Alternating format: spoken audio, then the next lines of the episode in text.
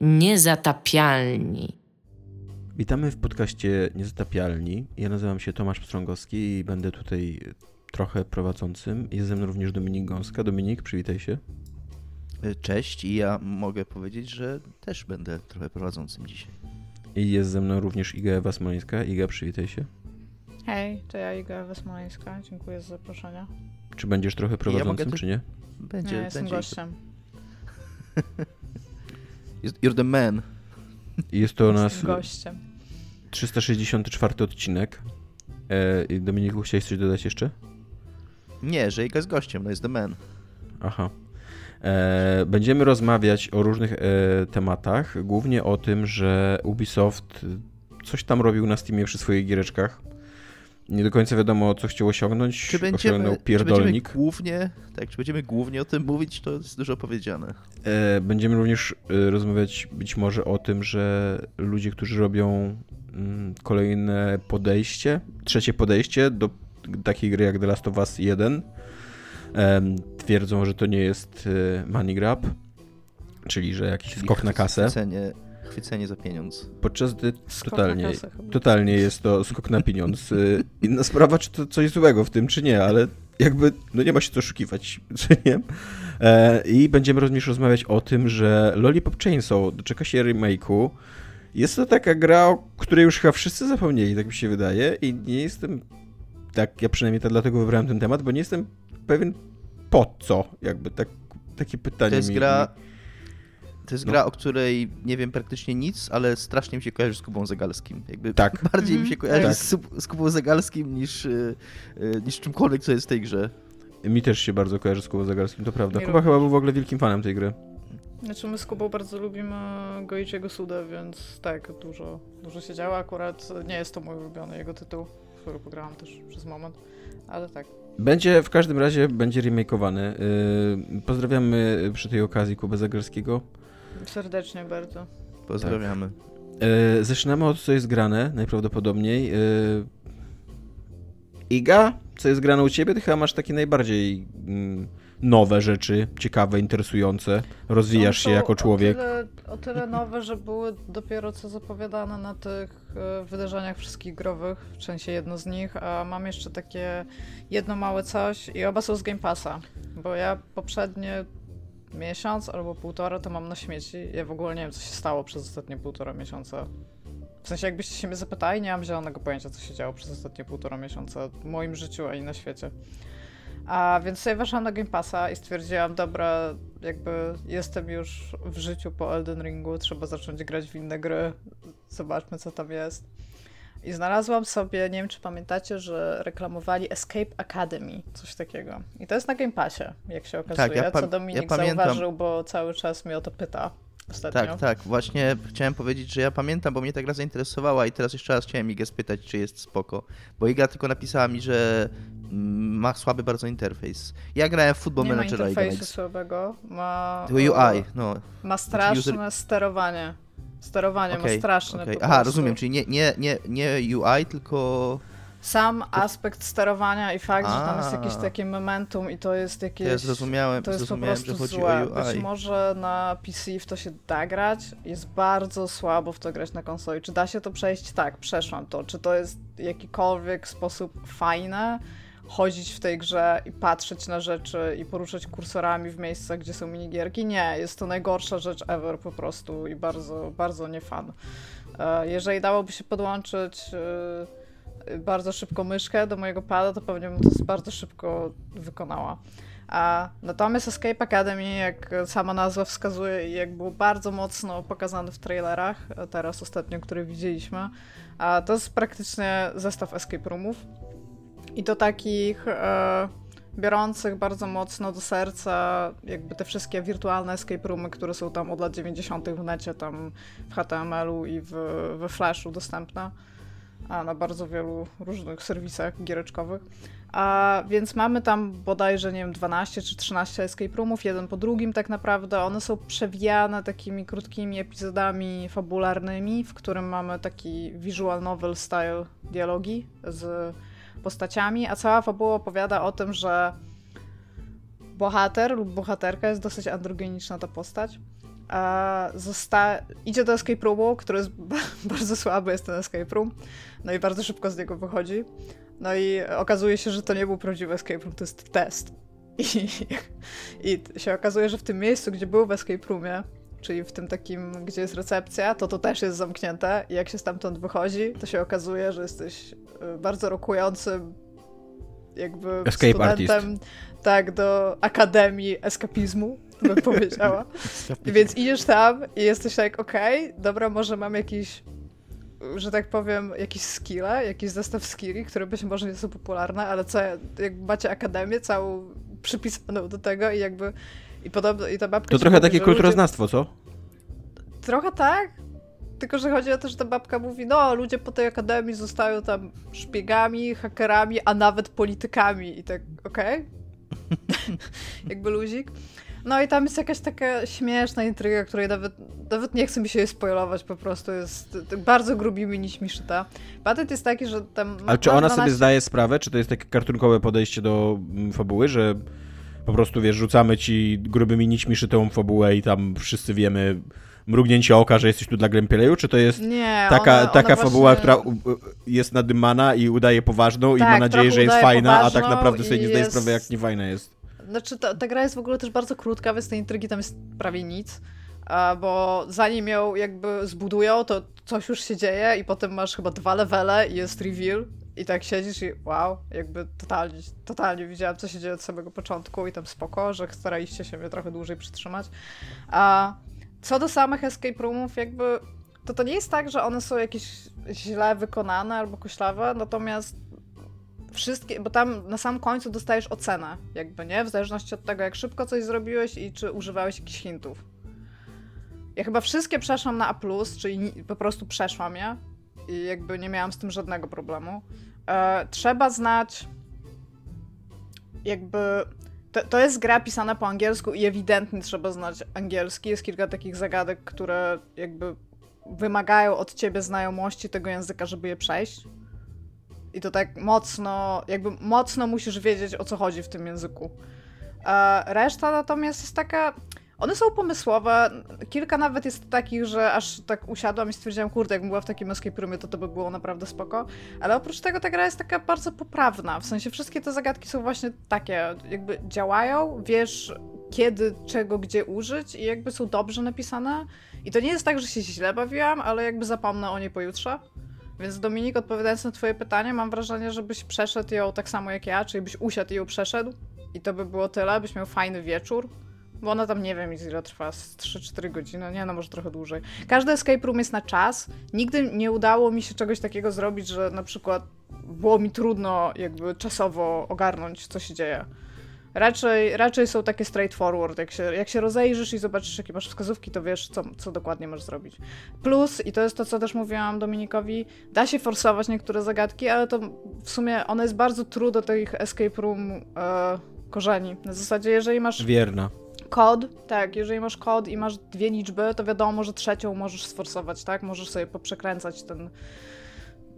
Jak, ten no, zamek, ja tak, mówiłem, żeby móc to mówiłem zrobić. Mówiłem Idze i przypominałem, nie wiem czy w podcaście o tym mówiłem, że ja w Resident Evil 2 w tym remake'u są takie zamki też y, kręcone. Ja też mam dosyć, dosyć mało kombinacji, nie pamiętam jakie tam były, y, ale, ale też je forsowałem po prostu, bo tam z, tak. z, z, dwie czy trzy szafki tak otworzyłem, że mi się nie chciało szukać tej notatki i po prostu no właśnie pa patent polega w ogóle na tym, że jakby gra ci daje to robić. Są takie miejsca, gdzie też możesz forsować, ale gra wiedząc o tym, że będziesz tam jakby na siłę coś robił i bez, bez podpowiedzi, daje ci taki mini timer. To są takie miejsca, gdzie w komputer musisz coś klikać i jeżeli na przykład zrobisz trzy błędy, no to ten timer jest długi, więc wiesz, że nie powinieneś tego robić, bo czas ci ucieka, tak? Ale w tych wszystkich takich mechanicznych, czyli zamki albo coś tam, to możesz sobie totalnie to forsować.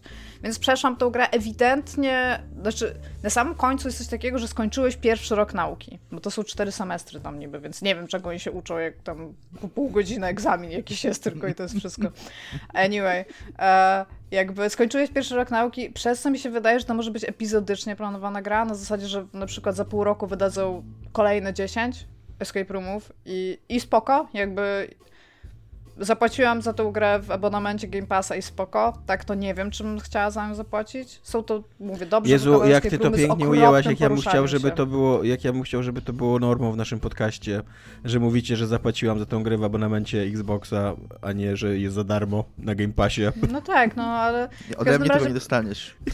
Przeszłam ją, to jest takie, ja nie wiem, nawet nie wiem, czy bym jej dała takie 7 na 10, bo 7 na 10 to są takie gry z serduszkiem, ale no powiedzmy, że to jest takie 7 na 10 i kurde, okropnie źle się chodzi. Słucham Tomaszu. Ja mam tak, dwa pytania, e, bo to, co mnie najbardziej interesuje, jeżeli słyszę o jakimś escape roomie, to czy to jest gra e, przystosowana też do VR i czy da się w nią grać drużynowo? Jest local co-op, którego nie, wyp- nie wypróbowałam, więc jesteś w stanie na przykład z Iwoną usiąść na kanapie i sobie w nią pograć. A nie mam VR do Xboxa. Nie więc... wiem, czy w ogóle jest VR do Xboxa. Tak, plus e, jakby wydaje mi się, że jakby tak, wszystko będzie lepsze niż poruszanie się w tej grze, więc powiedzmy, że ten VR jakby kupuję totalnie, ale nie, nie widziałam tam jakby, w, żeby, żeby akceptował VR, bym musiała sprawdzić, nie, nie interesowało mnie to też zupełnie ale jakby da się e, w lokal koopie grać. Natomiast jak ja grałam, to e, mój Tomek patrzył z tyłu i się patrzył na to, co ja robię i był w kilku miejscach skonfundowany, co ja robię, więc jakby być może po prostu, nie wiem, są to jakieś, zagad- jakieś takie schematy zagadek, które są bardziej mi znane, albo coś takiego. Być może ona, pro- może ma tam jakiś challenge. Ja nie zaczęłam się nigdzie. W sensie literalnie nie zaczęłam się, po prostu przez nią przeszłam. I to było wszystko, co zrobiłam z tą grą.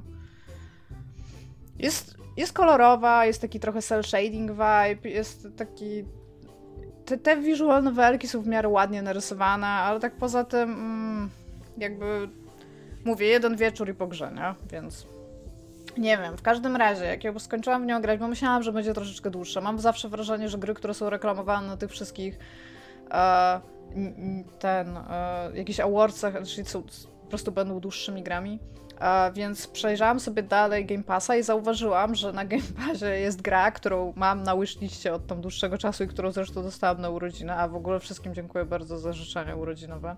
Nazywa się Omori i zaczęłam w nią grać i myślałam, że coś o niej powiem, ale jej fabuła jest tak bardzo szkatułkowa, że jest mi trudno cokolwiek powiedzieć o fabule, więc pewnie będę o tym Ona jest teraz tydzień. na Game Passie? Tak. To ja może zagram, bo to o. w ogóle wszyscy twierdzą, że to jest taki indie Właśnie, darling. Też... No właśnie jest... jest... aczkolwiek jakby to, to jest taki... Ona systemowo to jest taki JRPG zrobione w... Ona wygląda jak w tym mm. RPG Makerze zrobiona. Aczkolwiek jakby ta fabuła jest mm. taka, że na samym początku ona stara się być bardzo cute, żeby trochę Undertale. O, to jest taki Ale Undertale. Nie, no właśnie widzę, że to jest kolejne, to jest kolejne kurde popłuczyny po tym, po Mother, czyli mm. Earthbound. Earthbound właśnie. Tak, a, a jakby gra mi się w nią jak na razie fenomenalnie dobrze, aczkolwiek jakby nie wiem, czy gra mi się w nią fenomenalnie dobrze, dlatego że to jest dobra gra, tylko że przez półtora miesiąca byłam praktycznie nieprzytomna i nieobecna na świecie i teraz miałam sobie dzień, gdzie sobie grałam w grę i wszystko rozumiałam, więc jeszcze muszę do tego dojść jakby sama ze sobą. Ona ma takie cztery, czy może trzy poziomy fabularne, które się ze sobą przytykają, więc jeszcze nic nie chcę mówić o fabule, bo tam ewidentnie coś się będzie działo, a jest bardzo, bardzo długa nadbudowa, co jest dziwne i to jest coś, co, co mogę od razu powiedzieć.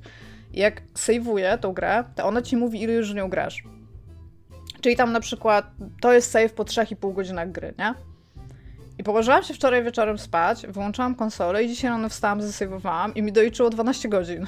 I teraz nie wiem, czy ona liczy czas, jak konsola jest włączona i czy to jest istotne, tak. czy nie, czy jest, coś jest nie to tak. Jest problem, nie, to jest problem, który kiedyś, pod pierwsze gry na Xbox One go miały.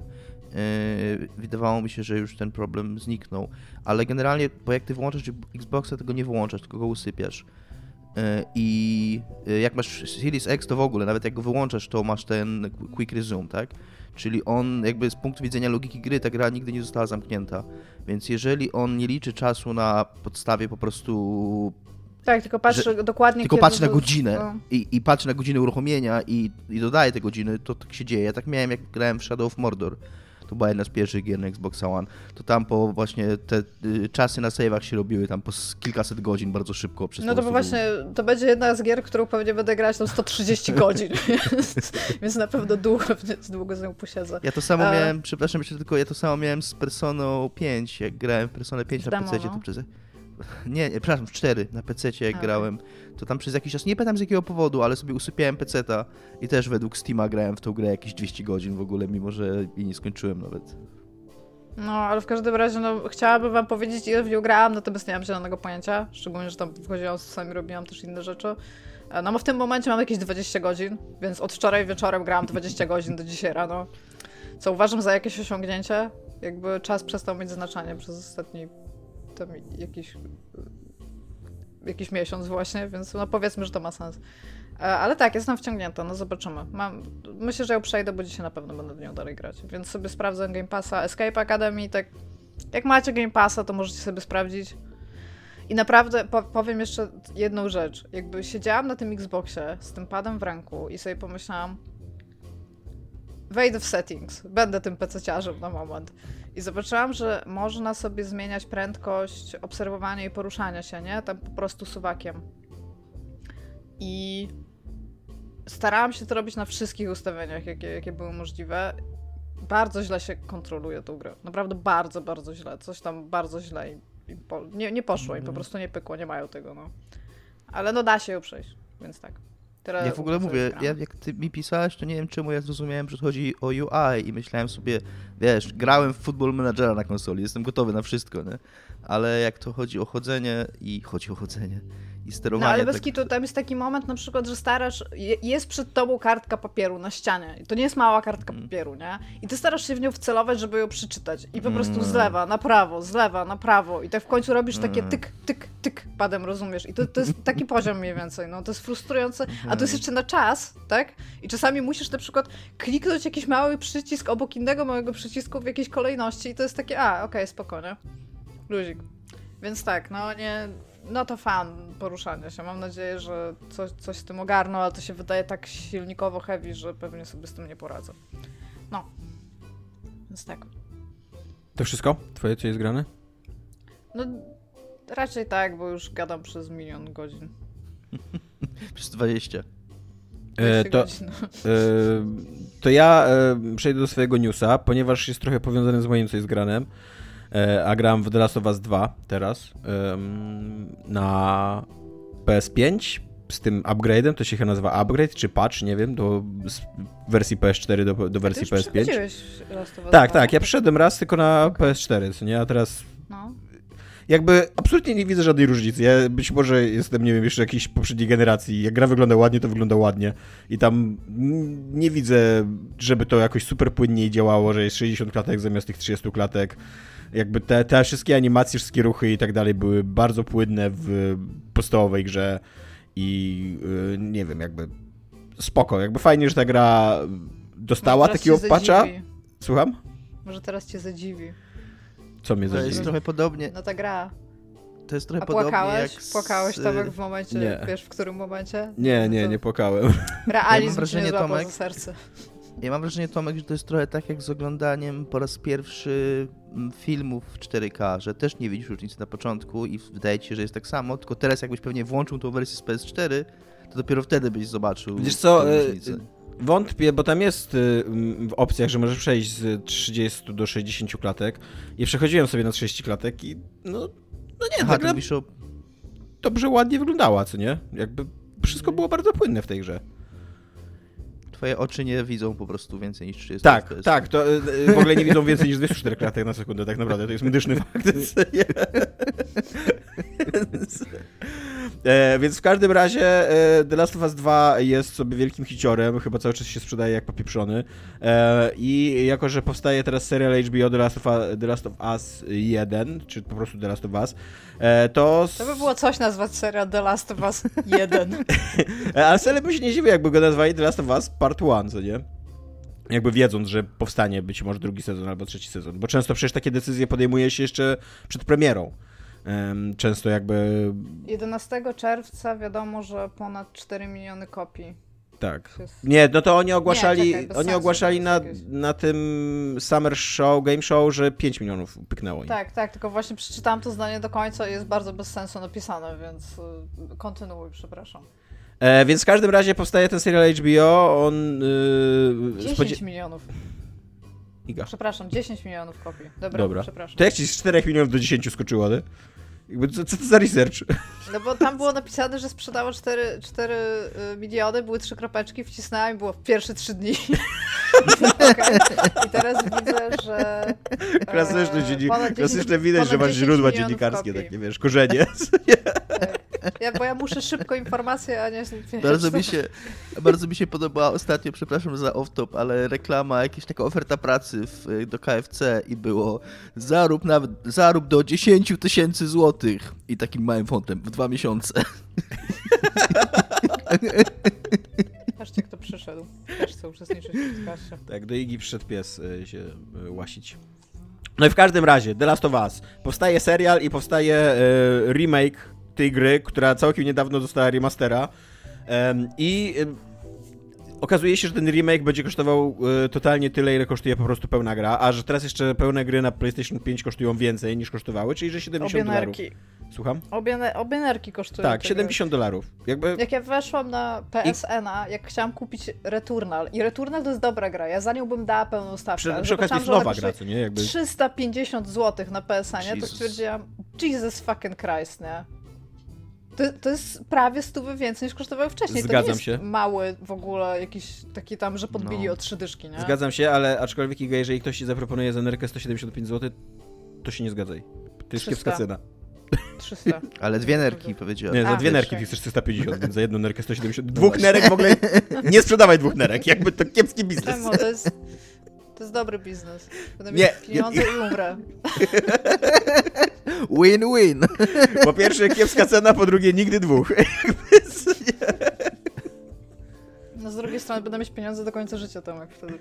E, więc tak, no i e, e, pojawiło, się, pojawiło się dużo bardzo negatywnych komentarzy na ten temat i jest, rzeczywiście zrobiłem e, wyszukiwanie na Twitterze, rzeczywiście jest coś kinda hashtag moneygrab albo cashgrab, znaczy kinda, bo to nie jest hashtag, tylko po prostu w, mnóstw, w, całej, w kilku tysiącach tweetów się pojawia to sformułowanie, że jest to skok na kasę e, i e, e, na to oburzył się jeden z twórców tego, tego remake'a, Robert Morrison, który jest animatorem i który pracował wcześniej chociażby przy tym nowym God of War, po prostu God of War 2018, tak? To chyba 2000, tak, God of War W 2018. tym rebucie w każdym razie, no.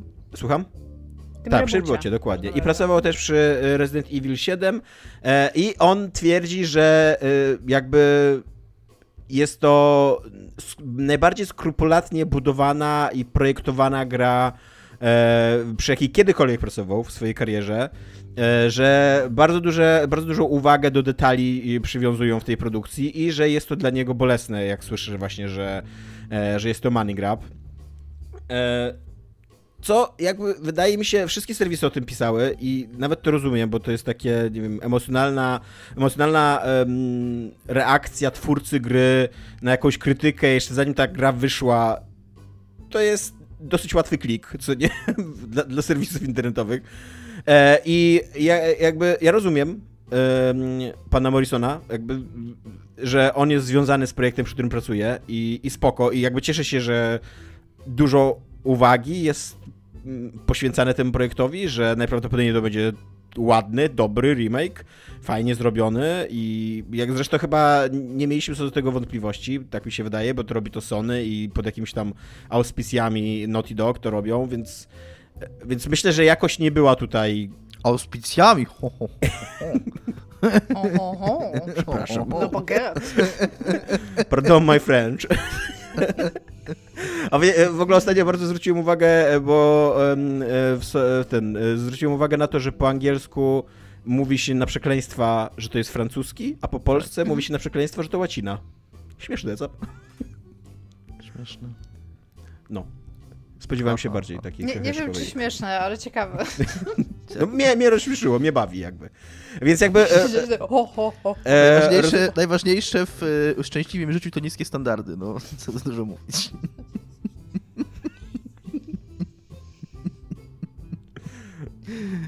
powiedziałbym, ja że, w końcu, że, że w końcu przyjaźni się z tobą, ale nie powiem tego. fair enough, fair enough. Przed, Totalnie przed nie powiedziałeś tym nagraniem tego. Dominik wysłał mema i powiedział, nie mam zielonego pojęcia dlaczego, ale bardzo, bardzo mnie teraz śmieszy. I wysłał mema i tam jak napisał, też nie mam zielonego pojęcia dlaczego. No właśnie, Bo to jest zemsta to w ogóle nie był śmieszny mem, to w ogóle nie był mem moim Nie zdaniem był. w ogóle. Nie był za bardzo śmieszny. Ktoś napisał tam informację historyczną, a później był obrazek z podpisem i tylko jakby to, to jeszcze nie czyni To mema. podpis, to był podpis, to był obrazek z Better Call Saul i to ma kontekst y, serialowy. Okej, okej, być może po prostu nie znam tego kontekstu serialowego. E, ale tam, to był po prostu fakt historyczny, nawet nie było, nie było jakichś dowcip ani nic takiego. Znaczy, zgadzam się, że to nie był zbyt śmieszny mem, ale się z niego bardzo śmiałem, no. A teraz się zemściłem na tobie za, za tą, tą, tamten przytyk pod moim kierunkiem. Zasłużony zresztą, ale twój też był zasłużony, więc jesteśmy... Y, Jesteście kwita. Roz, Dobra. Rozsądzam Znaczy to. nie, nie, ja bym chciał ci powiedzieć, że rozpocząłeś, wiesz, e, wielopokoleniową wojnę pomiędzy naszymi rodami. Okej. To dopiero że pierwszy moi, akt potomko, był. Moi potomkowie dojadą twoich potomków, co nie? A że ani ja, ani ty nie, nie spodziewamy się mieć potomków, to to w ogóle przychodzi na jakieś nasze siostry i wiesz, i e, kuzyn, kuzynostwo i tak dalej, co nie? I oni będą e, w 2050 roku rozstrzygali ten spór gdzieś tam, wiesz, na jakimś pojedynku czy coś takiego. E, więc tak, więc jakby nie dziwię się Morrisonowi, aczkolwiek dziwię się temu, że on się wypowiada publicznie na ten temat, bo to bardzo rzadko jest dobry pomysł, żebyś walczyć z krytyką gry, zanim ta gra jeszcze się ukaże. E, nie mogąc tak naprawdę pokazać efektu swojej pracy, nie mogąc bronić się jakimś takim mięsem, jeżeli chodzi o, o właśnie tą grę. E, Wiesz, Swoją jakimś, czymś takim konkretnym, mięso- nie? Jakby, no, każdy może napisać... Swoją drogą, przepraszam, mięso to, jeszcze, mięso to jeszcze inne określenie na francuskiej łacinę. Tak, tak.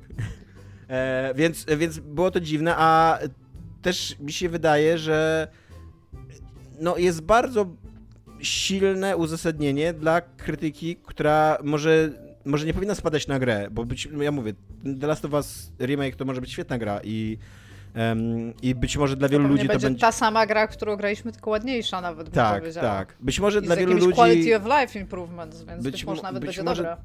Być może dla wielu ludzi, którzy mają PlayStation 5, chociaż ich nie jest wielu, ale być może dla nich, jakby i nie grali w PlayStation 4 tą wersję, to, to będzie pierwszy, em, pierwszy kontakt z tą grą i będą się cieszyli, bo Ale swoją drogą będzie to remake, y, co jak już wiemy przy okazji wspominanego już wcześniej tu na antenie remake'a Resident Evil 2, y, kiedy robi się remake, to jest możliwe zmienienie całkowicie Tak. Sposobu grania w tą grę. To może być inna gra, to może być na przykład turowy Dobra, RPG. ale come on, Resident Evil 2 przed milion lat temu, Tak, nie to dałoby prawda, się tej gry zrobić prawda. inaczej. A mieliśmy Last of Us 1, To potem prawda. mieliśmy Last of Us 1 remake i teraz mamy Remaster. Last of Us, Teraz znaczy remaster. Tak, ja się, I ja się teraz zgadzam. mamy Last of Us 1 re- i to i ja pamiętam, kiedy tamta gra wychodziła, ja w nią grałam Tak, w sensie ja- tego remastera, więc jakby to nie było wcale tak dawno temu, dude. Ja się totalnie zgadzam, ale mówię, że może to jest jedyna droga na, uratowanie ich, żeby to był taki naprawdę remake, żeby zrobili to mówię, w innym gatunku w ogóle. Tam, Tak, żeby to był symulator Connect 3. lotniczy. Albo symulator, Symulator lotniczy. lotniczy Connect 3. The Last of Us Part 1. albo taki ten em, Space Sim. Razem musimy to połączyć i będziemy mieć The Last of Us Part 1. E, więc, e, więc tak, no jakby pod względem, mi się wydaje, strategii firm, które nad tym pracują, absolutnie w centrum jest jakby, jak oni to rozpisywali, ten projekt biznesowy na takiej tablicy, to tam w środku powinna, na, na środku napisali takie money grab. jakby tam easy money. Co? Nie, trzy, trzy znaki dolarów, nie mieli czasu pisać więcej i tam... Tak, zwłaszcza jeszcze, I- zwłaszcza jeszcze, że sprzedają ją za 70 dolarów. No, jakby pomiędzy tam, nie wiem, y, 10-20 dolarami, za które chodzą gry indie, a 70 dolarami jest wiele innych dolarów i wiele innych wartości. I mogliby na przykład, nie wiem, powiedzieć, że za 50 dolarów ją sprzedajemy, albo za 55, nie? albo nawet za te, za te kurde 60 konserwatywne sprzed y, jeszcze dwóch lat. Y, I no i jakby przyjąć do wiadomości, że to jest stara gra robiona na nowo.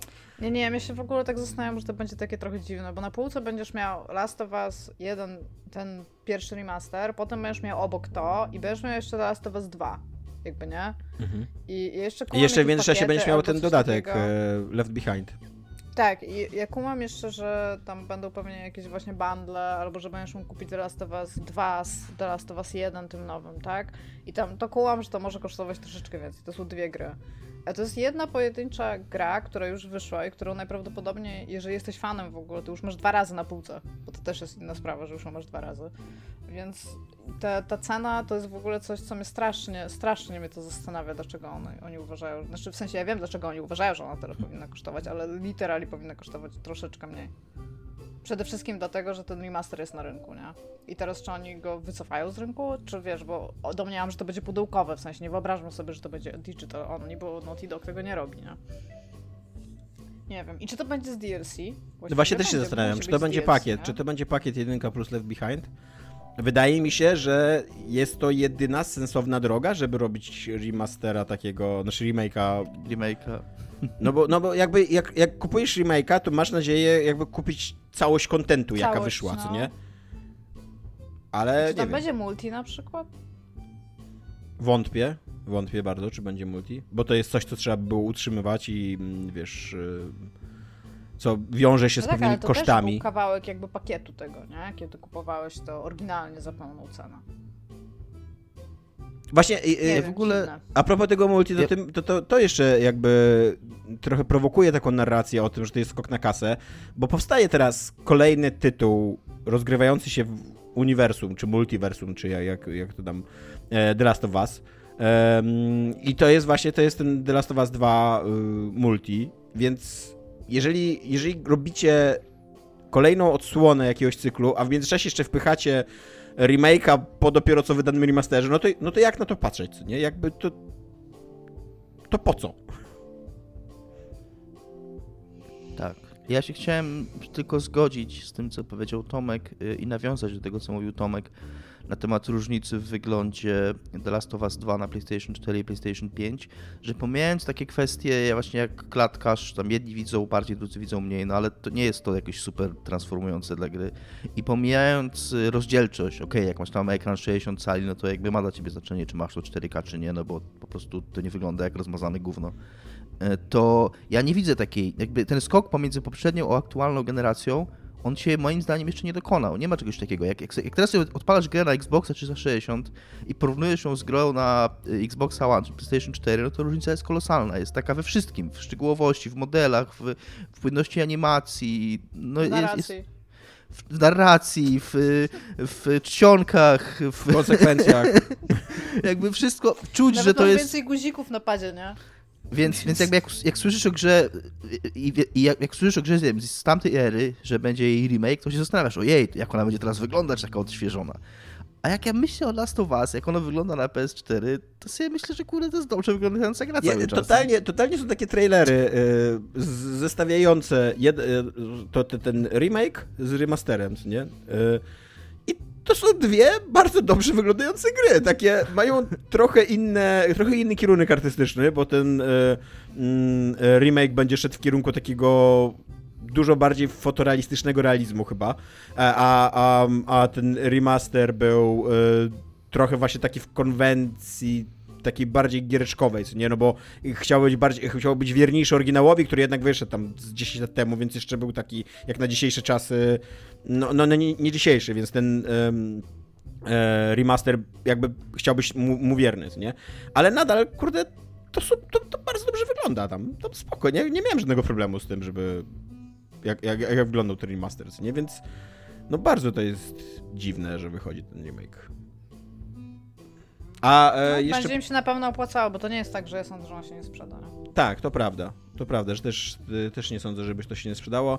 E, a jeszcze powiem a propos tyle, że gram sobie tego The Last of Us 2 e, i, i, uważam, że to jest na, m, świetna gra, jeżeli chodzi o, o akcję. Jakby, ja bardzo lubię i to już chyba wspominałem, strzelanie w The Last of Us i w ogóle ich podejście do, do akcji pod, pod takim względem, że to są często duże otwarte areny, dużo rzeczy tam się dzieje, jakby te scenariusze strzelanin wyglądają bardzo różnie, bardzo dużo narzędzi masz takich e, do których gra się przystosowuje, ale też które ci da, da, da, dają możliwość dokonywania jakichś takich różnych decyzji i, i, i wybierania, nie wiem, tam ścieżki, kurde, koktajle Mołotowa, albo strzelasz, albo tam y, próbujesz ludzi po cichu zabijać i tak dalej. I gra się super do tego dostosowuje, ale jak ja narzekałem wtedy i chyba wszyscy żeśmy narzekali, nie, znaczy nie wszyscy, bo Dominik nie grał, ale Iga też grałaś, jak ja narzekałem na to, jak ta gra była, jakby, jak ta gra była chwalona za fabułę, tak teraz gram w nią drugi raz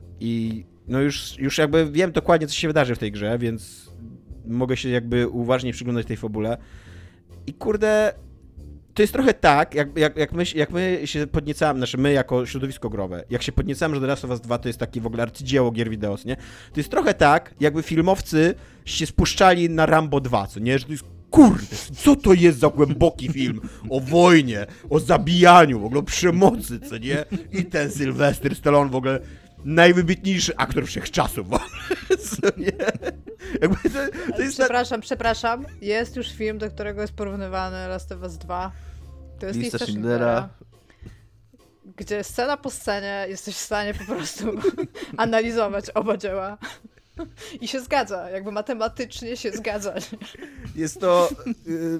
No jest to przedziwne, mówię, jakby to, to jest gra, kurde, o zabijaniu zombie i zabijaniu ludzi i ona jednocześnie próbuje komentować zabijanie i są, te, są takie prześmieszne w ogóle. Na, na, początku jakby za pierwszy raz nie zwracałem na to uwagę, ale teraz jak wiem, jak sobie zdaję sprawę, że ta gra będzie trwać 25 godzin i tam ja zamorduję w tej grze 2000 ludzi, tak, bez kitu, nie? A tam są takie sceny na przerywnikach, że Dina i Eli wchodzą do pokoju i tam leżą dwa trupy, co nie? I one, o mój Boże, co tu się wydarzyło? O, ale jadka. albo, albo Eli tam zabija kogoś nożem co, i Dina to komentuje, że o, o, ale chyba trochę się poniosło coś, takiego, co nie? Jakby tam dziewczyno, czy ty zwracasz uwagę, co wy robicie tam jakby w, tych, w gameplayu, co nie? To...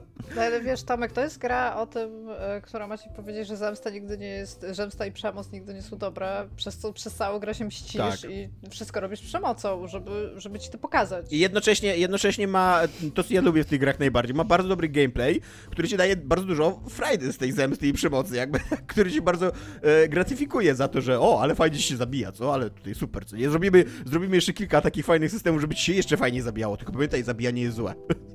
Mhm. Więc tak, no mówię. Taki... I nigdy się nie mści. Tak, taki, taki poziom intelektualny Rambo 2 to jest centralnie, nie? Gdzie, gdzie ja tutaj nie, nie chcę w ogóle Rambo 2 wrzucać, to jest spoko film, film akcji, tylko na, naprawdę, no, myślę, że nikomu by nie przyszło do głowy, żeby powiedzieć, że Rambo 2 to jest, kurde, arcydzieło kinematografii. A w grach wideo The Last of Us 2 to jest centralnie po prostu najwybitniejsza gra ever w historii, no. Dominika, co jest grana u ciebie?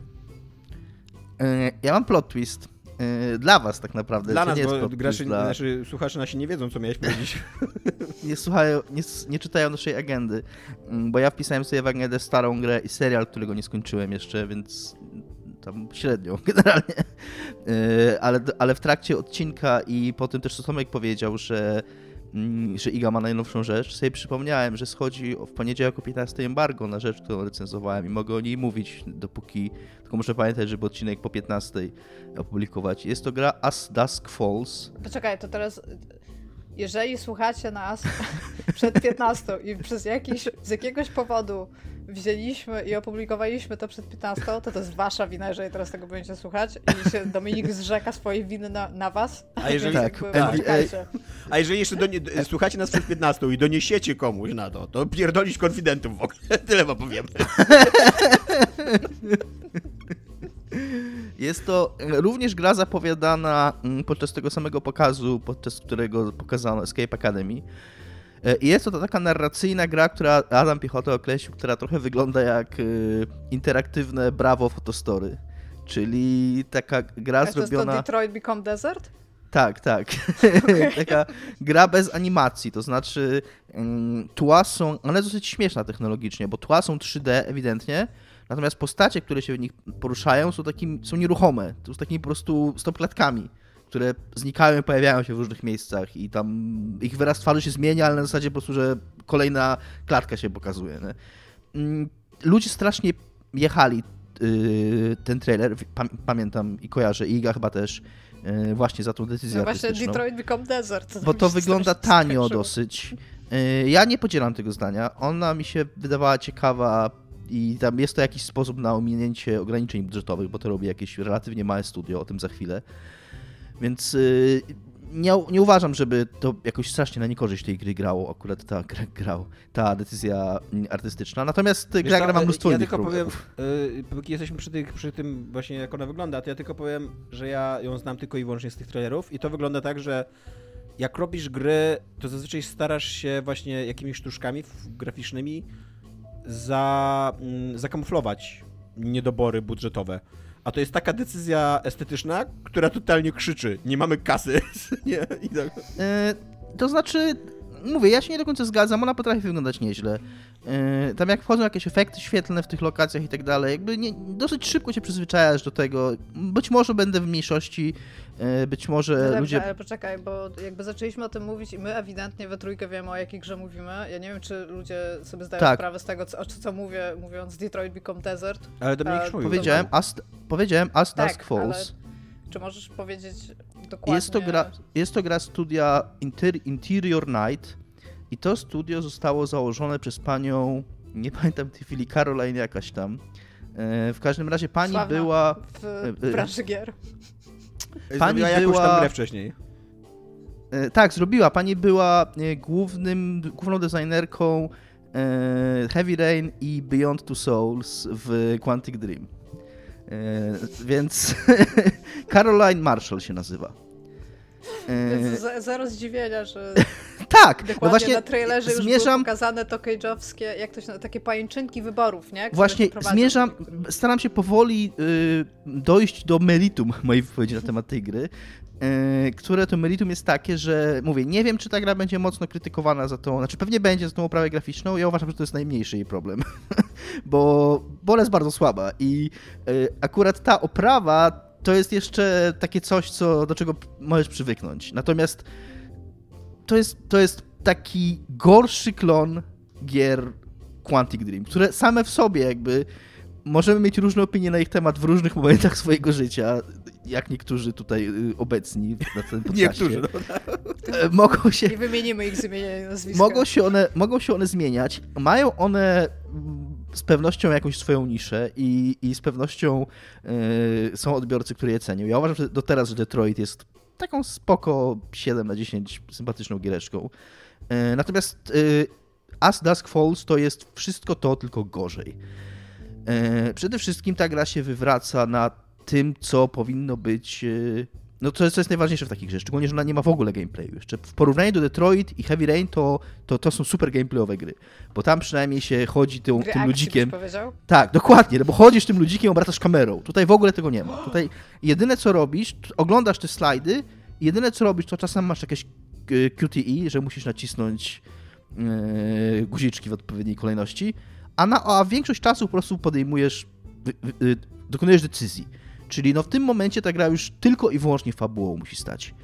I ta gra, jak czytałem sobie w zapowiedziach, to oni mieli w ogóle wielką wizję, że to będzie taki e, odpowiednik takiego prestige TV show, czyli czegoś, oni się, oni konkretnie się powoływali, oni się powoływali konkretnie na Breaking Bad i Fargo, e, że to będzie taki growy odpowiednik tego. I że to będzie wow, historia... To, to, to, jest, to jest bardzo wysoko zawieszona poprzeczka. Tak, jakby... tak, to Dokładnie. I, i, on, I ta gra absolutnie jakby nie doskakuje do tej poprzeczki. No nawet kurwa w okolicy tej poprzeczki, w okolicach tej poprzeczki nie ląduje. Y, jest to reklamowane również jako historia tocząca się dwóch rodzin, które się zderzają przypadkowo i to jest taka pokoleniowa historia tocząca się przez 30 lat. To jest kłamstwo, to jest ewidentnie kłamstwo, ta gra po prostu kłamie w, swojej zapowiedzi, bo to jest historia tak naprawdę jednego napadu, faktycznie to dwie, dwie rodziny, to nie jest kłamstwo. E, I jedna z nich dokonuje napadu, to są tacy trzej bracia, którzy dokonują napadu na dom szeryfa, który oczywiście coś jest skorumpowany, a oni oczywiście mają jakieś tam rodzinne powody, żeby dokonać tego napadu. Tam jest klisza na kliszy. To jest totalny, to jest jakby 100% cage'a w cage'u bez cage'a. E, I, mm, a z drugiej strony, i, i oni uciekając przed policją z tą kasą, e, trafiają do motelu. I akurat w przypadkiem w tym motelu jest druga rodzina, która się tam zatrzymuje. A ta druga rodzina to jest ojciec z żoną i córką. Oni oczywiście mają problemy w małżeństwie, bo on ją podejrzewał o zdradę. E, jest tam jeszcze dziadek w, tej, w, w tym całym zamieszaniu, który ma jakąś tajemnicę, ale której nie zdradza.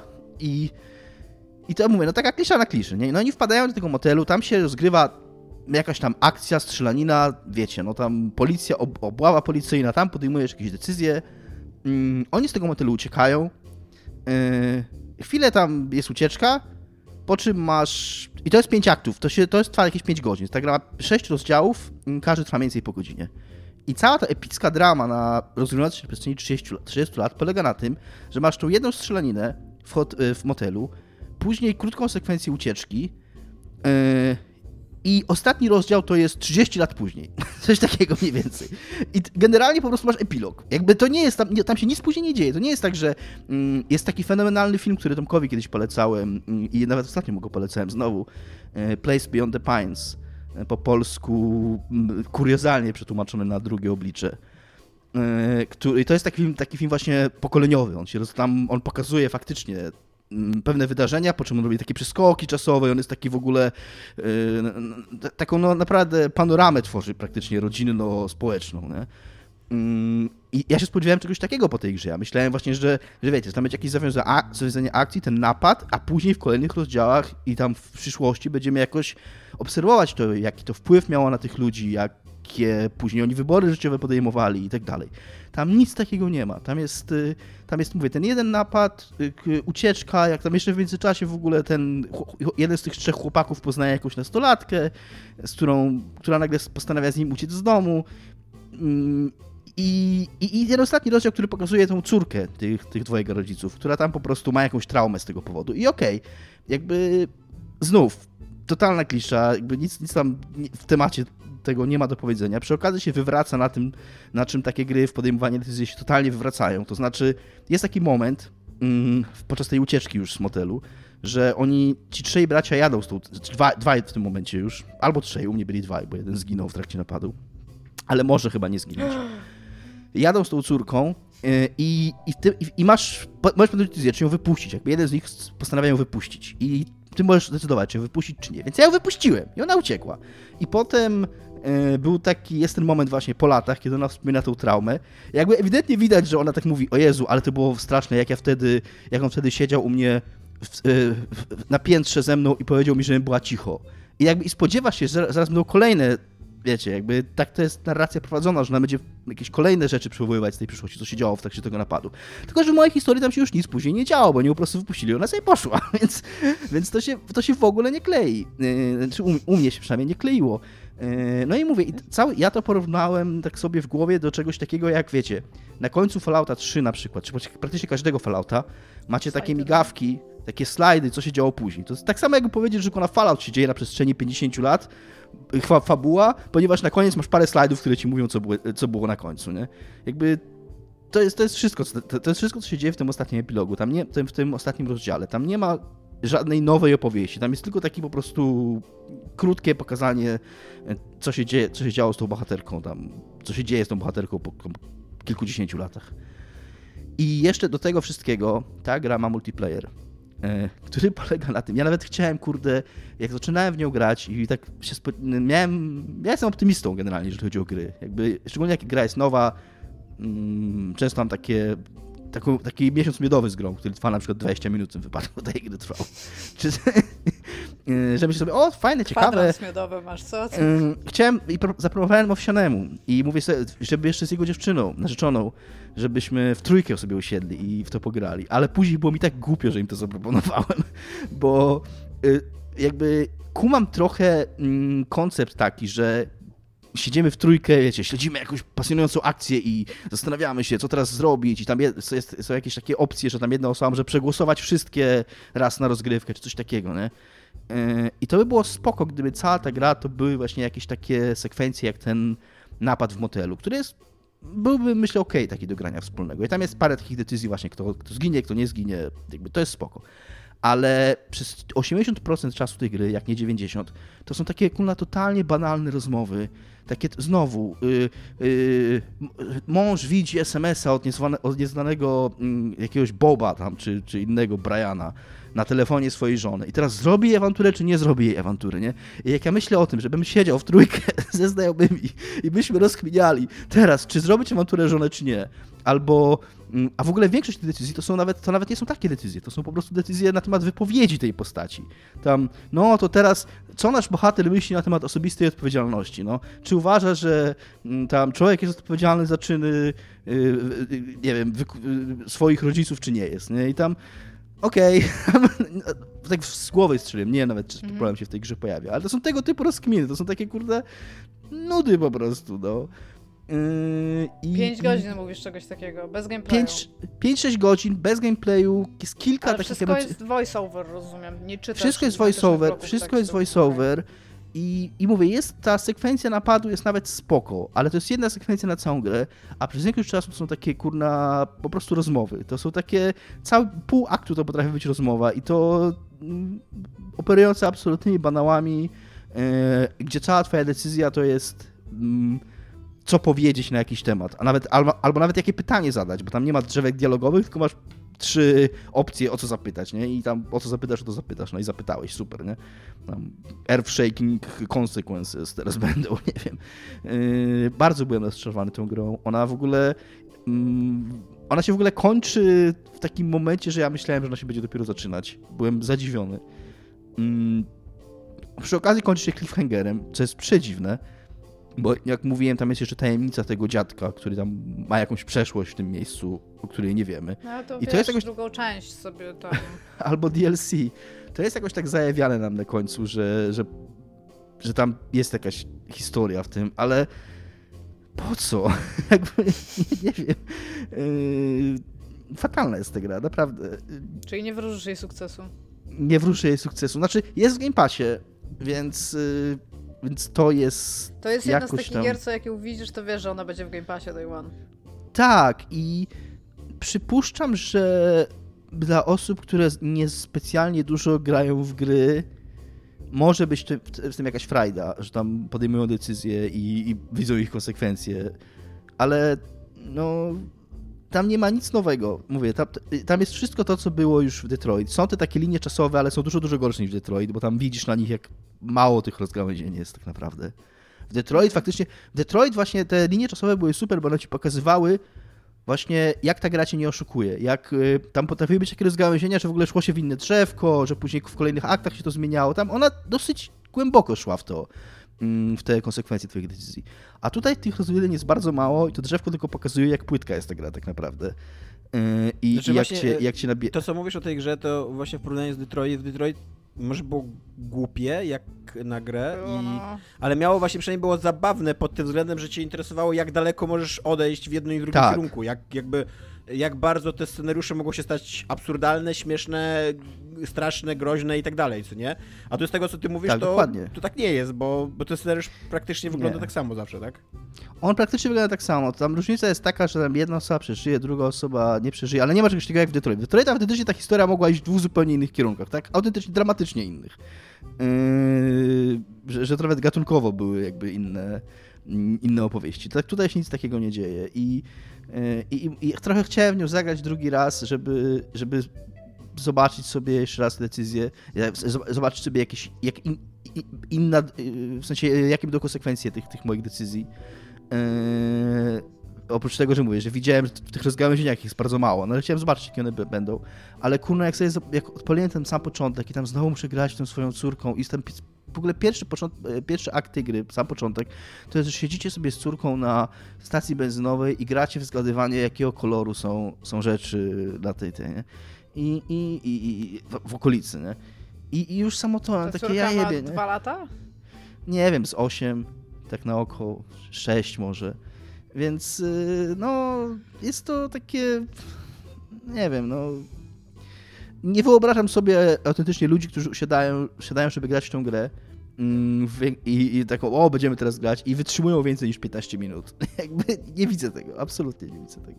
To jest taki, taki obyczajowy banał najgorszej, mm, najgorszej wody, no nie wiem. A, a, a te sekwencje kryminalne, sensacyjne takie, yy, jakby one są co najwyżej znośne w, w zestawieniu z, z Trochę tą szkoda, tak to honest, bo tak, jak, tak samo jak ty, tam oczywiście śmiałam się z tej gry, jak ją zaczęli pokazywać i było dobra, macie obrazki, nice.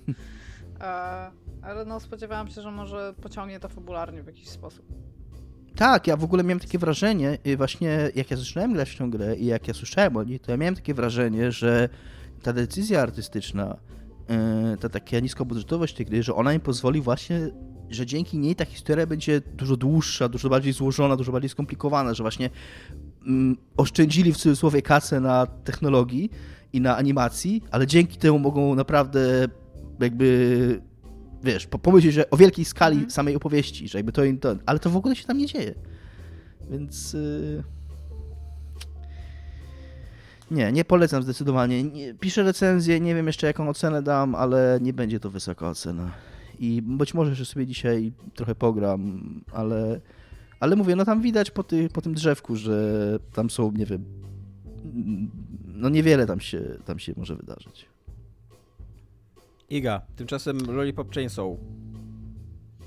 Tak, Lollipop Chainsaw, która wyszła jeszcze w ogóle, nie wiem, czy dwie generacje temu właściwie, jakby nie patrzeć, na Xboxa 360 i PlayStation 3 a w 2012 bodajże. Gra Grasshopper Manufacture, genialnego studia Goichi Sudy, czyli Sudy 51 zwanego również. A co ma sens, jeżeli nazywa się Goichi. No w każdym razie e, ma doczekać się remake'u, w którym, który został zapowiedziany i w którym zostało powiedziane, że będzie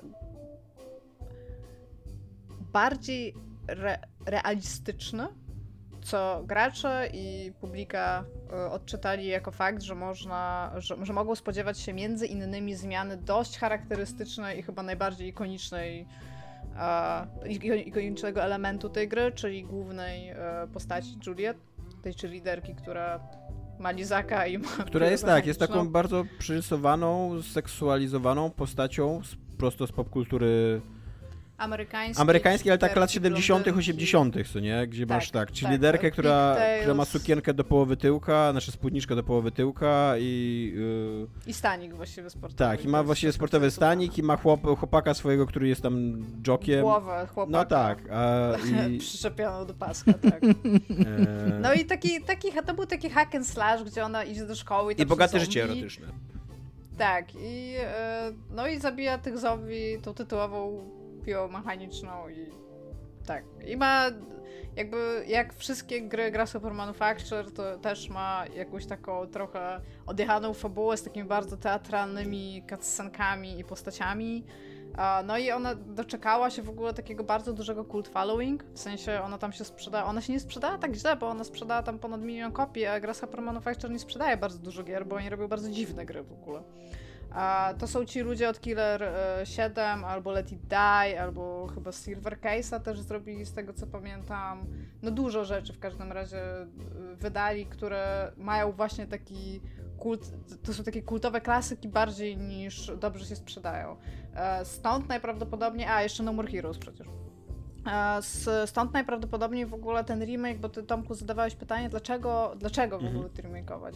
Mi się wydaje, że właśnie przede wszystkim dlatego. Przede wszystkim dlatego, że ta gra się dosyć dobrze sprzedała e, na jakby możliwości tego studia, więc w sumie z drugiej strony dlaczego nie? Plus ma charakterystyczną postać, która jednak pojawia się w dyskursie giereczkowym, nawet jeżeli e, w kontekście, żeby pokazać właśnie przeseksualizowane kobiety w, w giereczkach.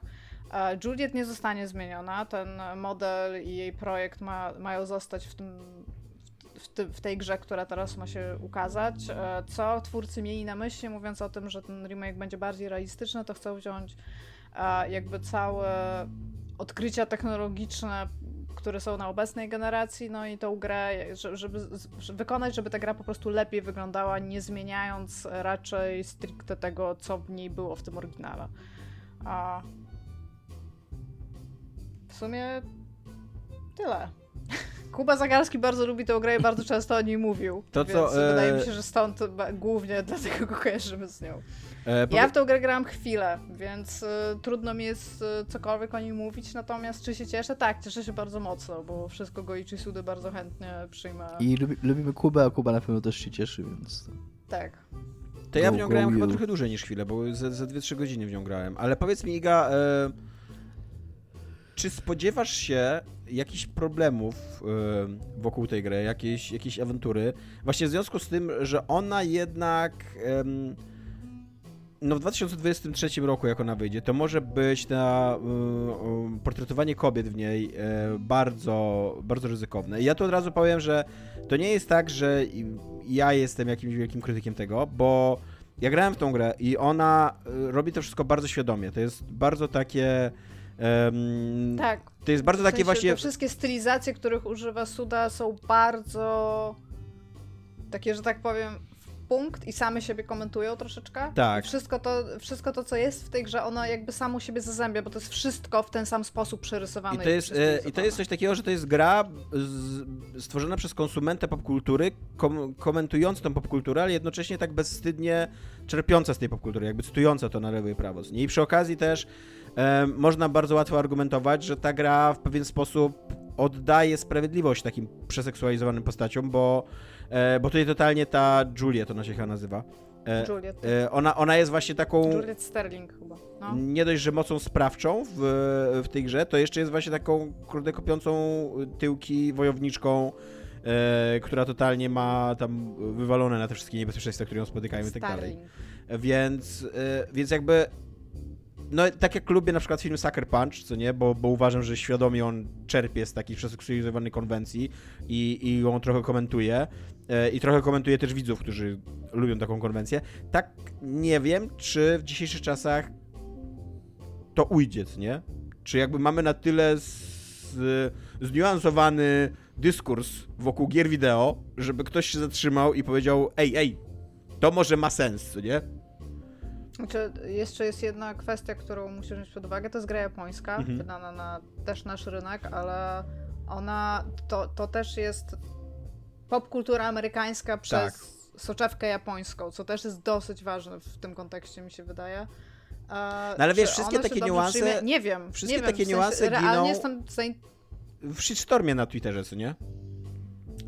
Ja jestem naprawdę ciekawa, co się stanie, jak one wyjdzie. Jestem też prawie pewna, że być może na przykład to klasyczne wdzianko Juliet będzie dostępne w grze, ale na przykład defaultowo będzie ubrane inaczej, bo też tak może być.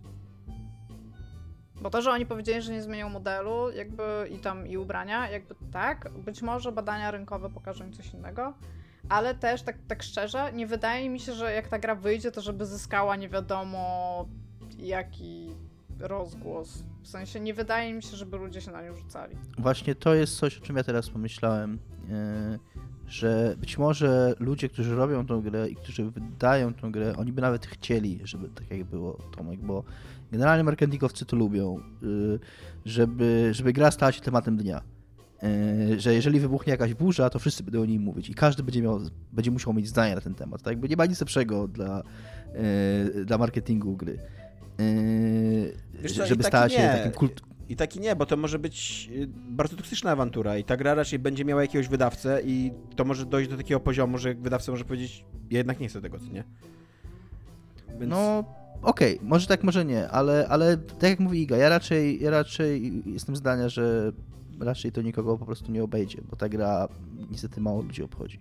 Tak, jeszcze szczególnie, że tam jest jeszcze jedna, jedna kwestia, o której nie powiedziałam, bo ta gra nie jest dostępna teraz e, jakby w tej kompatybilności wstecznej, dlatego że e, soundtrack, w sensie licencje na soundtrack się przedawniły. Ja nie jestem mocno związana z tym soundtrackiem, ale myślę, że są ludzie, którzy w nią grali i pamiętają konkretne kawałki, które tam były i teraz ich tam nie będzie. Więc nawet dla fanów to będzie troszeczkę inna gra. Ja się cieszę, że ona wyjdzie, bo pewnie będzie bardziej grywalna na, w 2023 roku, niż jakbym miała sobie za rok odpalić ją na Xboxie 360, nie? Ale no... Nie sądzę, tak jak powiedział Dominik i tak jak ja powiedziałam, zgodzę się sama ze sobą. Jakby ja nie sądzę, że jak ona wyjdzie, tak... No i ja też się chcę ja ze sobą zgodzić. No tak, tak, tak. Ja nie sądzę, że jak ona wyjdzie, to to będzie takie wow, trzeba o tym rozmawiać, tylko ona wyjdzie, sprzeda się tam na tyle ok, żeby się zwrócić i to będzie tyle. Ja bym wolała, żeby Grass, Grasshopperzy robili coś nowego, tak ogólnie. Ja lubię... Nie wiem, jeżeli to się sprzeda w okolicach bańki, no to to już jest, bańka to już jest taka gra, o której się raczej gadać, nie? Yy, zwłaszcza, że to jest gra właśnie, którą dziennikarze... Nie wiem, czy ona się sprzeda znowu w okolicach bańki, tak szczerze. No bo, się, no bo ona wcześniej bo się, się wcześniej sprzedała w bańce, tak więc tak... Yy... Na Nie tym, wiem, też zależy jaka to, jaki to będzie remake, wiesz, być może jakby dużo, jeżeli to będzie zła gra, w sensie jeżeli źle to zremake'ują, to to będzie główny aspekt, o którym ludzie będą mówić. Trzeba poczekać. Jest to jakby, czy się tego spodziewałam? Nie. Jakby zupełnie się tego nie spodziewałam, więc no zobaczmy, zobaczmy co przygotują. Tak, a propos, a propos samej gry, bo ja mówię, ja chwilę w nią grałem, to bardzo mnie interesuje, czy uda im się trochę poprawić gameplay, bo to był taki hack and slash, który był bardzo płytkim hack and slashem, który tak na, na, na dłuższą metę w ogóle się nie wciągał. Nie, nie było tam jakiegoś fajnego konstruowania kombosów, jakiegoś e, jakiejś, nie wiem, strategii obronnych i tak dalej, i tak dalej, tylko było maszowanie, kurde, ataku i po prostu szedłeś przez hordy zombie i mordowałeś je i czekałeś, aż Juliet skomentuje w ogóle kolejny, kole, kolejny, wiesz, kolejny super wynik, co nie? Który absolutnie żadnego wysiłku się nie przynosił. Więc jakby e, ja trochę ceniłem, znaczy nawet nie to, że ceniłem, ale doceniałem trochę to, co mm, tam Suda próbował zrobić e, pod względem właśnie takim estetycznym komentowania popkultury i tak dalej, chociaż no nie wiem, też nie, nie jest to do końca moja bajka, e, ale moim zdaniem to była średnia gra, co nie? Pytacie również, co jest grane u mnie, więc Co jest e, grane ja u mam ciebie, Tomek? Tomek, co jest u ciebie? Tomek, Tomek, Tomek, Tomek, halo, halo, Tomek, poza, poza The Last of Us Tomek, 2, Tomek. no jestem, jestem Tomek. Iga, ja właśnie ci będę mówić, co jest grane u mnie, co, skoro co jest, pytasz. co jest u ciebie grane? E, I jeszcze w ogóle a propos, bo przez to, że kurde oglądam tu HBO i przez to, że cały czas oglądam Rodzinę Soprano i ta Rodzina Soprano jest naprawdę fatalnie tłumaczona, nie fatalnie. Ja nie wiem w ogóle, czy tłumacz rozumiał, o co chodzi w tym serialu, szczerze mówiąc, czasami, co nie, Co on w ogóle nadążał przykład. za akcją. Ja, ja mogę podać przykład z, z super amatorskiego tłumaczenia X-Files, kiedy e, Skali się pyta Muldera, była taka trochę zazdrosna, gdzie poznał tam jakąś e, dupę, która przyjechała tam im pomagać w tym. I ona mówi. E, Mulder mówi zdanie: I met her at Oxford. I was young and she was brilliant. Nie? Mhm. I jest tłumaczenie. Poznałem ją w Oksfordzie, ja byłem młoda, ona była brylantem.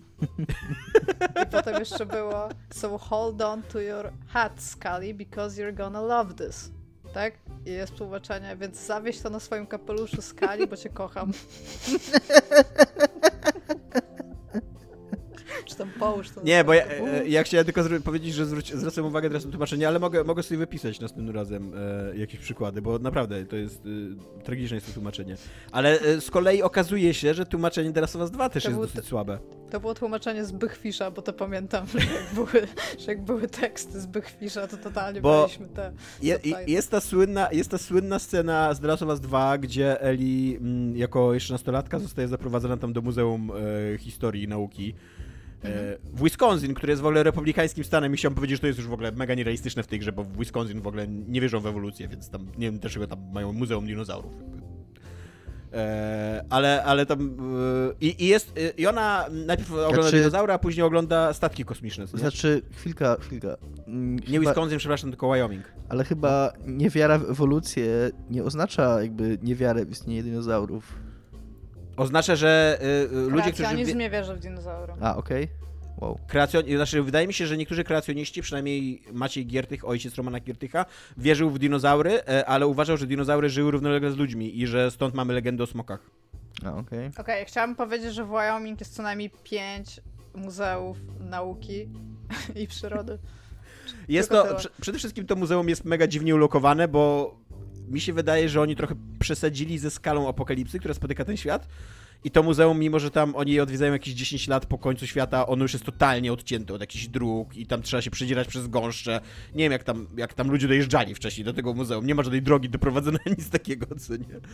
E, A, a wątpię, żeby pływali i nurkowali i przedzierali się Znaczy, co, przez to mogło, gąszcze, tak jak główni bohaterowie. tutaj obronię Last of Us 2, jako że ona tam jest w kontekście niespodzianki na urodziny, to może nie mogli iść główną drogą, żeby się za szybko nie Ale nie, ty tam w końcu y, idziesz przez te gąszcze, przez te chaszcze i wychodzisz jakby przed sam, mm, przed sam, wiesz, front tego muzeum, co nie? I jest parking i do tego parkingu nie dochodzi żadna droga. A, okej. Może już mieli latające samochody w tej rzeczywistości. Może tak, może tak, no, ale w każdym razie... Może, Może w trakcie apokalipsy już zawinęli drogę po prostu, tam wiesz, w trakcie... W każdym tych, razie e, jesteśmy zamieszek. w dygresji, w dygresji, w dygresji, bo e, tak naprawdę chciałem tylko powiedzieć, że tam Eli w końcu dochodzi do, tego, do tej sekcji kosmicznej i Mhm. rysuje sobie w notesiku, ona zawsze marzyła o podróży kosmicznej, jakby tam już od pierwszej części, co nie, jest zafascynowana podróżami kosmicznymi i tak dalej. I rysuje sobie prom w kosmosie, co nie, tam e, lecący i podpisuje to one day. I polski tłumacz to przetłumaczył jeden dzień. Zamiast pewnego dnia, co nie, więc... Więc, e, no, tak, e, jakby tłumaczenie to jest trudna sprawa. Znaczy, ja rozumiem, że najprawdopodobniej po prostu nie miał kontekstu, co nie, ale nadal... Dostał jest- to w Excelu i Tak, przetłumaczył. tak, tak. No, jakby to drogą- najpra- najprawdopodobniej to nie jest jego wina, ale nadal jest to śmieszne. Tak samo jest, ten sam problem ma jeszcze ta gra, o której mówiłem, As Dusk Falls, bo grałem w nią niestety po, po, z polskimi napisami, żeby screeny mógł też robić do, do publikacji i to, co mówił Tomek o Sopranos, tam po prostu yy, non-stop yy, mylenie rodzajów postaci, kto do kogo mówi, czy on, czy ona, po prostu masakra pod tym względem. E, no, ale co jest u mnie grane, to są dwa stare filmy, które sobie odświeżyłem. Jeden to Egzorcysta, drugi to Zakładnik.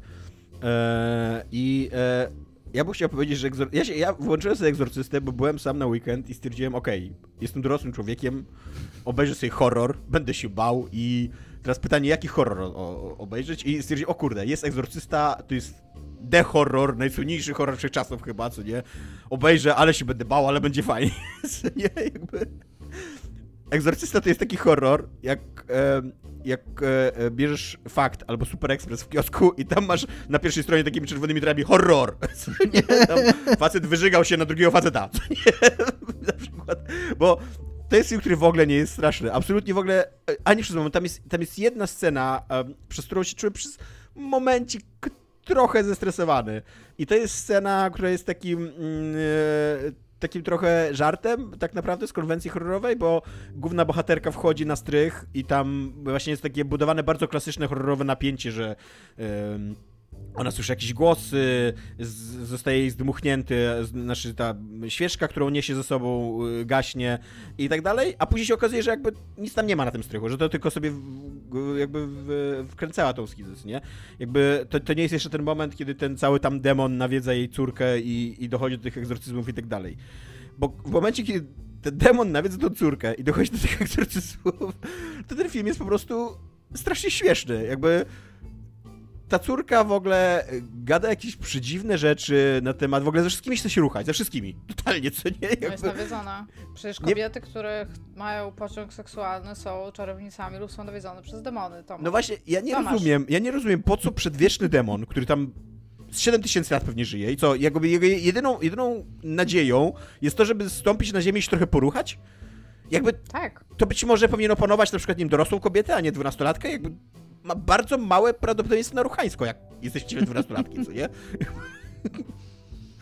Więc Nie cytujcie, Jego, tego, e, nie cytujcie tego bez kontekstu, proszę. Jakby nie chcesz tego zdania podpisanego Tomasz Pstrągowski, nie zdapiali. w ogóle jest tam też taka słynna i bardzo bulwersująca w latach 70. scena właśnie, że ta dwunastolatka, niby rozsadzana tą taką właśnie chucią demoniczną, się masturbuje. I tego w ogóle nie widać tak naprawdę. To jest taka, kurde, de, de facto sugestia. Nie wiem, nie wiem, dlaczego to w ogóle było odważne w tamtych czasach. I jakby... To jest, to jest też przy okazji scena, którą totalnie można było wywalić z tego filmu i on by nic na tym nie stracił. Jakby ani tej demoniczności, ani niczego. E, ten demon to głównie zajmuje się żyganiem na wszystkich i, i właśnie opowiadaniem, op- opowiadaniem sprosności.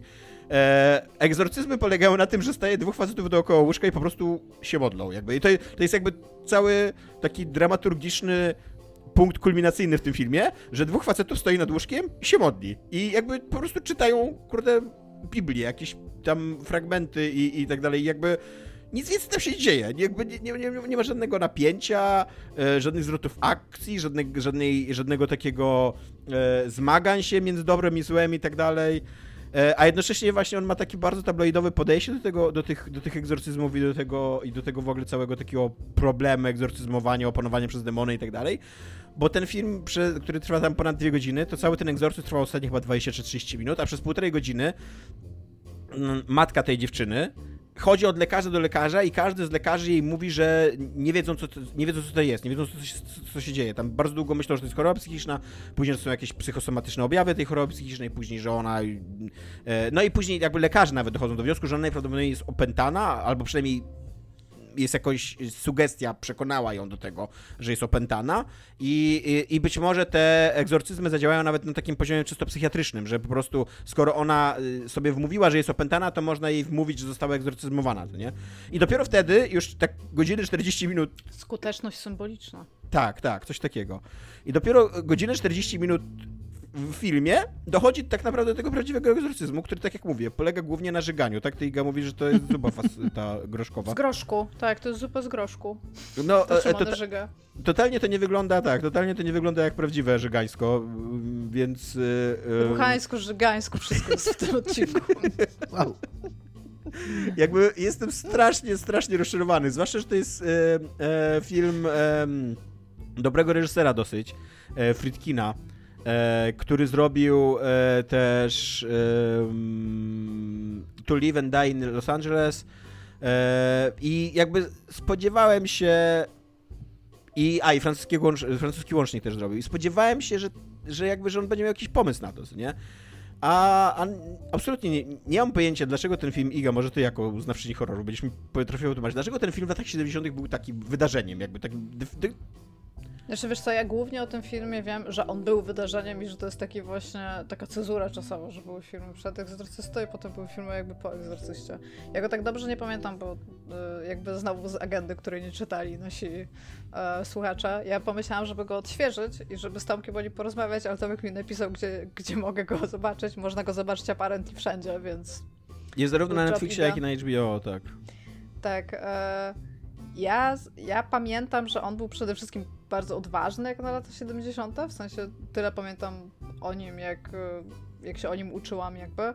A, no i wiem, że zaraz po nim się zrobiła taka w ogóle y, odnoga horrorów, które mówiły o egzortyzmach i tam opętaniu przez demony and shit, które są bardzo nudnymi horrorami, mniej więcej taki sam jak, jak ten film. Ale jak na lata 70. po prostu no nikt to, to jest najprawdopodobniej przede wszystkim do tego, że to jest dwunastolatka, wiesz? W sensie dlatego to było takie odważne. Ale czy, żeby ci tak odpowiedzieć jeden do jednego, nie pamiętam. I też y, pamiętam, że bardzo nie lubię tego filmu. Pamiętam, że go widziałam, pamiętam, że o nim czytałam i nie widzę jego geniuszu.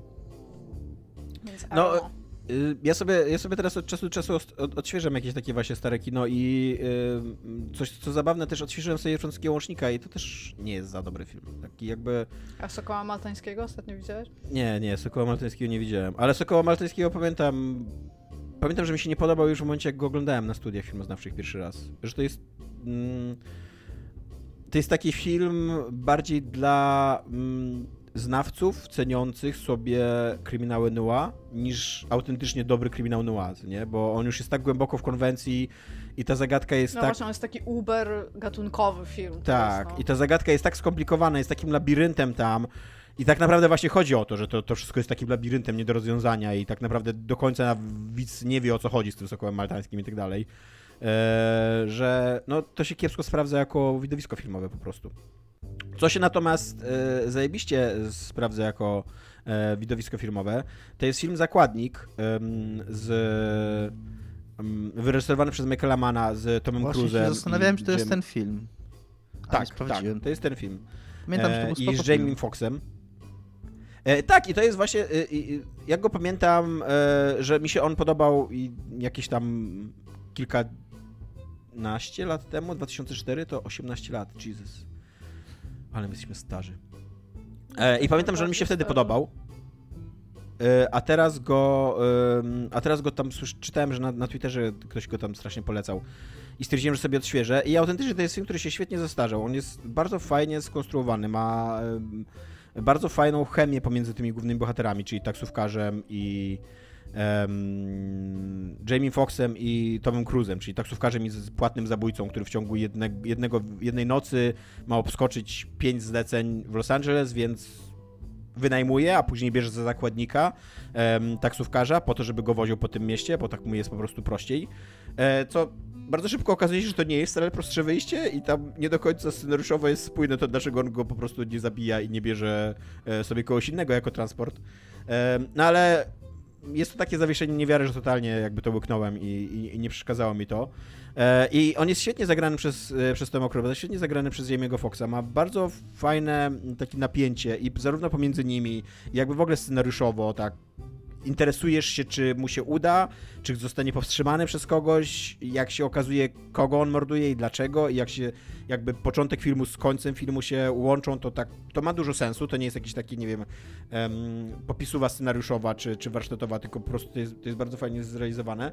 Na, mam jeden bardzo poważny problem taki ideologiczny z tym serialem, bo czy z tym filmem, bo y, on y, się rozgrywa na takim konflikcie charakterologicznym pomiędzy właśnie tym taksówkarzem i tym zabójcą, y, na takim poziomie, że ten taksówkarz to jest taki człowiek, który ma no, który wiedzie życie, którego nie chciałby wieść, jakby, który takie mm, nie realizuje swoich marzeń życiowych. On, on chciałby założyć sobie swoją firmę e, wynajmującą limuzyny i od 12 lat jest tym taksówkarzem jako taki part job dla niego, niby, bo on, on odkłada na tą firmę mm, e, wynajmującą limuzynę, ale tak naprawdę jest dosyć jasne i zresztą w pewnym momencie to mówią wprost, że on po prostu boi się jakby zrobić takiego kolejnego kroku w swoim życiu, więc siedzi w tej taksówce, bo to jest bezpieczne i miłe i tak dalej.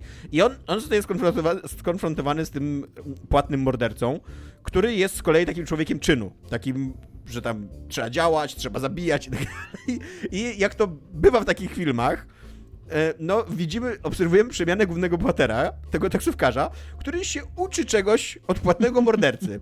I jakby ja rozumiem, dlaczego ten scenariusz jest tak skonstruowany, bo to musi być konflikt i musi być rozwój bohatera, aczkolwiek nie wiem, czy to jest najmądrzejsze, co ten film mówi. jakby, jak, jak spotykasz na, swoim, na swojej drodze płatnego mordercę, który jednocześnie ciebie próbuje zabić w tym filmie, to być może nie powinien być dla ciebie jakimś bohaterem godnym naśladowania? Być może no nie, nie powinieneś... Ale wiesz, tak jakby wychodzisz z tego całego całej sobie myślisz, man, ale to było, nie? Ale ma trochę racji w tym, co powiedział. No to jest na tej zasadzie. Jakby jest w życiu, tak, no, prawda leży po środku, dostajesz, wiadomo. Tak, e, Każdy ma swoją rację, tak, i jakby... Po ryju mokrą rybą, a na sam koniec sobie myślisz, kurde, no, mogę z tego wyciągnąć przynajmniej jakąś lekcję, no. No właśnie, właśnie dokładnie, dokładnie o to mi chodzi, że tak wydaje mi się, że jak spotykasz płatnego zabójcy na swojej drodze, to nie wyciągaj lekcji z jego stylu życia. to, to nie, to tak możemy, możemy po prostu ucz, e, tak e, bez żadnej awantury, bez żadnej dyskusji przyjąć, jego tryb życia jest zły. Jakby nie wart naśladowania.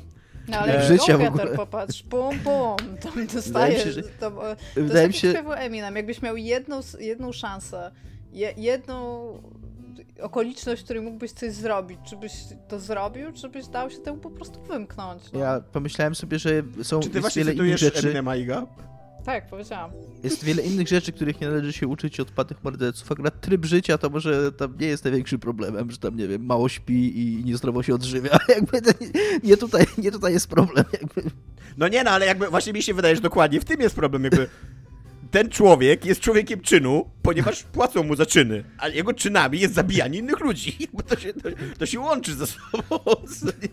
Jakby podejrzewam, że gdyby pracował w innym, jakby na innym polu, się realizował zawodowo, to miał trochę inną postawę życiową niż idź i rób to, co nie, jakby tam. Um, e, jeszcze takie mam um, coś, o czym ja zupełnie zapomniałem, a co też jest, um, jest spoko, to że to jest film, e, w którym występuje Mark Ruffalo, e, czyli Hulk z filmów Marvela, jeszcze przed tym, jak jego e, kariera nabrała rozpędu, więc sympatycznie jest go oglądać.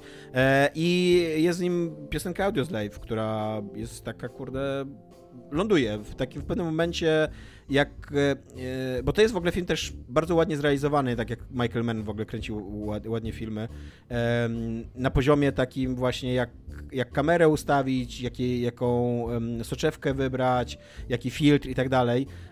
I w pewnym momencie on wpada w trochę takie nawet poetyckie e, rejestry pokazywania nocnego Los Angeles jako takiego miasta, miasta, które nie jest miastem de facto, tylko które jest takim jakby przestrzenią liminalną pomiędzy wie, wieżowcami, dyskotykami i tak dalej. Jakby kiepsko sobie radzi z, z mm, z byciem taką przestrzenią właśnie miejską, taką autentyczną przestrzenią, w której się żyje i prowadzi się jakieś życie społeczne, Mhm. a jest tylko zbitkiem autostrad i parkingów i innych takich rzeczy, nie?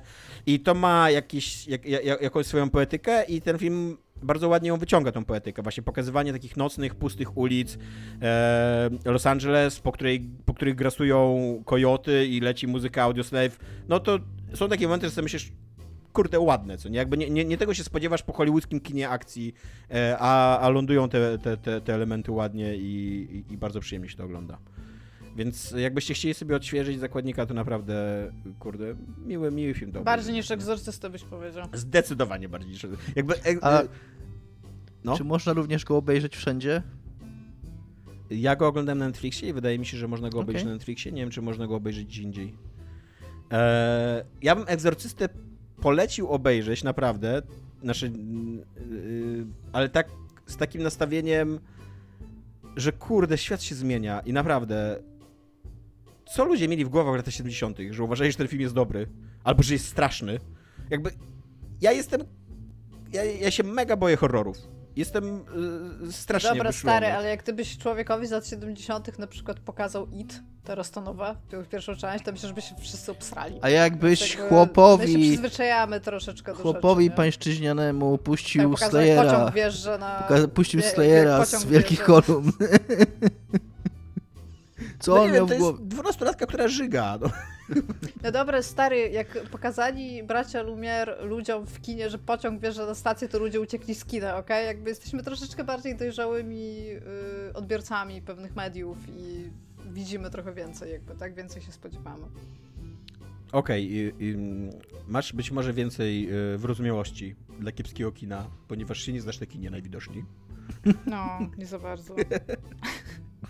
Patrząc po tym, co ja ostatnio oglądam, to tak. A co ty ostatnio oglądasz? Wiesz co, ja zaczęłam oglądać wszystko, co mi proponuje Netflix, bo ja mówię, ostatnie półtora miesiąca to jest jakiś po prostu oblur. Nie mam żadnego pojęcia, co się działo, ale oglądałam jakieś 5-6 filmów. Ja w ogóle tak po prostu Nigdy w życiu nie zrobiłem czegoś takiego. Może to jest jakaś w ogóle przygoda. Zacznę to robić i będę taki przeżywał Ty przygody musisz mieć przede, przede Żeby wszystkim włączyć- musisz mieć bardzo wyraźny algorytm. W sensie na przykład Netflix wie, co ja oglądam i nie proponuje mi nic innego oprócz e, science fiction, horrorów i filmów dokumentalnych. I No tak, ale jak ja nawet nie proponuje mi żadnych dramatów, niczego innego. nawet jak Ja mi coś poleci oglądam? Netflix i mi coś się wydaje interesujące, to ja wejdę na Rotten Tomatoes, zobaczę ocenę, jak jest tam ocena 15%, to od razu po prostu zapominam o tym filmie. E, Jak Nie, ja, ja leżę po przejrzę, prostu i ale tak, żeby, żeby, żeby po prostu włączyć jakiś film, o którym nie wiem nic i nacisnąć play i i zacząć go oglądać, nie wiem, kiedy ostatnio tak zrobiłem. Może to kurna... Ja tak robię na stop. Więc widziałam ostatnio jakiś dokument o mormonach. Wcześniej widziałam jakiś e, dokument e, o Bad Vegan się chyba nazywał, o lasce, która oszukała jakichś tam swoich pracowników na pieniądze, ale się potem okazało, że była zastraszana przez jakiegoś ziomeczka, którego poznała na Instagramie czy na Twitterze. Naprawdę jakieś straszne tam catfisze i wszystkie oglądam. Wszystko, co mi zaproponuje. A w ogóle ten egzorcysta się zaczyna. e, To jest. Też mi się wydaje, że dosyć zapomniane, bo ja byłem mega zaskoczony tym, że ten egzorcysta się zaczyna od takiej 15-minutowej sekwencji w Iraku na jakichś takich wykopaliskach em, starożytnych. W trakcie tej sekwencji w Iraku się absolutnie nic nie dzieje. Jakby tam widzimy, widzimy Maxa von, von Sydowa, który łazi po pustyni i, i ogląda dziury w ziemi i, tu, i tyle, co nie? Bardzo Lovecraftowskie. I fakt, e, fakt że jest tam, e, tam, tam jest przynajmniej jakoś ciekawie budowane napięcie, bo tam mm, takie wichury piaskowe, jakby na takie e, jakieś dziwne odgłosy, jest, jakieś, jest też takie jakieś montażowe napięcie. Ciężko mi wyczuć skąd ono dokładnie szło, ale jakby czułem jakieś napięcie, tylko to, po 20 minutach jest po prostu cięcie i tam się nic nie dzieje w tym Iraku, ja nadal nie A wiem z w tej ogóle, o, dziury- po co tam był w tym Iraku i o co, z o co tej chodzi. dziury- Być może w tej, z tej dziury wyszedł demon. Czy zło wyskakuje z tej dziury właśnie? Jest jakaś taka sugestia, tak, jest jakaś taka sugestia, ale to w ogóle nie jest powiedziane wprost. Em, ale tak, i później na ostatnie tam 20-30 minut się znowu Max von Sydow pojawia i jest egzorcystą, co nie? Więc tak, Dominik, tymczasem twój ukochany Ubisoft znowu coś odpierdzielił. E, To była bardzo szybka akcja. Mm, Wszystko rozegrało się na przestrzeni, par, na przestrzeni paru godzin w poniedziałek 11 lipca. kiedy słoneczko ledwo to wzeszło nad y, nasz piękny kontynent y, szczęśliwych białych ludzi, no, którzy, którzy nic złego nie robią i nie zasługują na żadne kary, żeby ich spotykały, gdyż nie wiem dokąd zmierzam z tą wypowiedzią, ale godzina była 10.15 w Wielkiej Brytanii, czyli jakaś 11.15 w Polsce.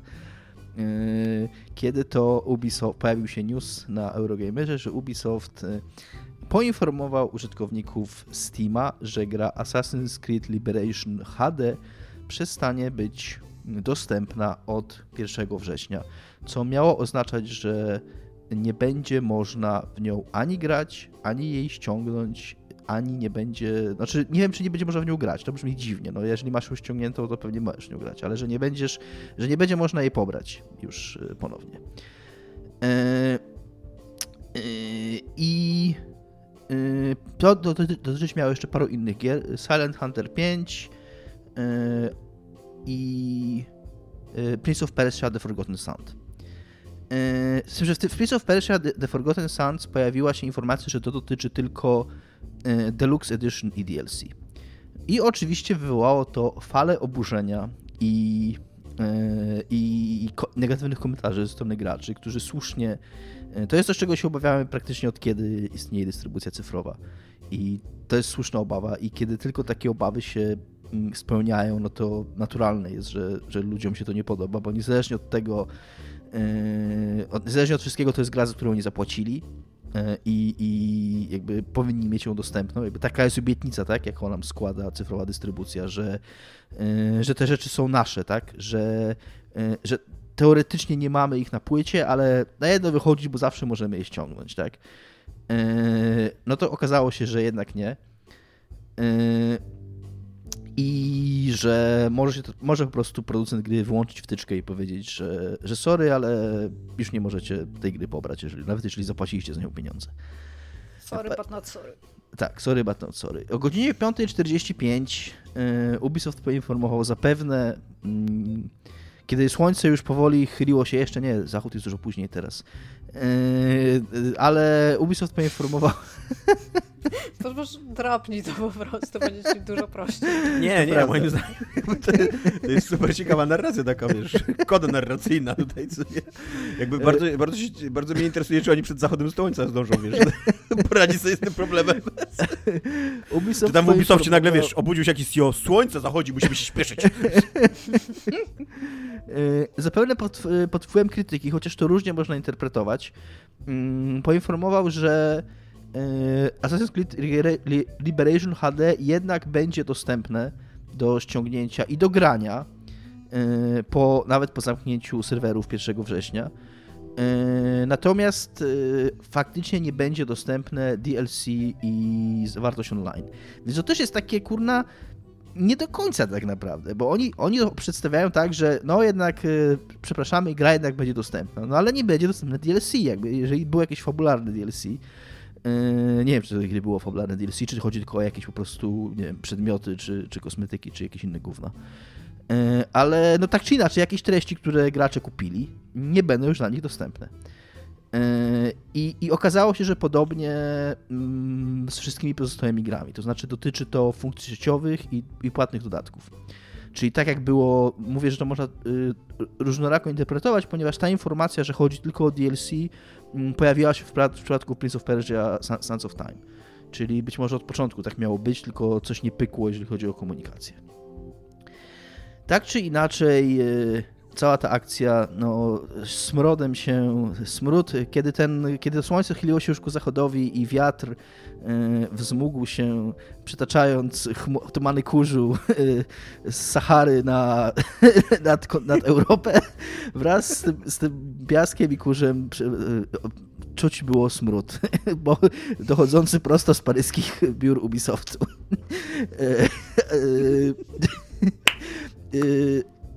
Wypowiedział się w temacie deweloper y, Anno 2070, studio Ubisoft Mains. Y, w reakcji na to wszystko powiedziało, że mm, przygotuje patcha, żeby mm, gra była dostępna, czyli faktycznie to, to, to też dotyczy możliwości grania w te gry, co mnie trochę dziwi, szczerze mówiąc, ale no nie chcę, nie chcę wchodzić w szczegóły, ja nie grałem w te gry Yy, ale no wydaje mi się, że jeżeli nawet gra się łączy z jakimiś serwerami, to przecież gry z tamtych czasów, nawet dzisiaj gry rzadko wymagają dostępu do internetu, żeby działać, jeżeli to nie są jakieś rzeczy typu, nie wiem, Destiny, yy, które, które są jakieś tam Shared World, tak, czy jakieś tam Sea of Thieves, że może nie jest MMO, ale jednocześnie to jest jakaś tam gra online, tak, więc ona wymaga tego połączenia z internetem. No ale Anno 2070, no w każdym razie mm, producent, y, producent Anno 2070 zareagował na to wszystko tak, y, że jakby w kontrze do, do decyzji centrali niemalże, y, że oni zadbają o swoich fanów. Więc no, mm, co ja o tym myślę, pytacie? Tak, pytamy. Co, co ty o tym myślisz, Dominik? Tak jak już siedzisz po zmroku w świetle księżyca.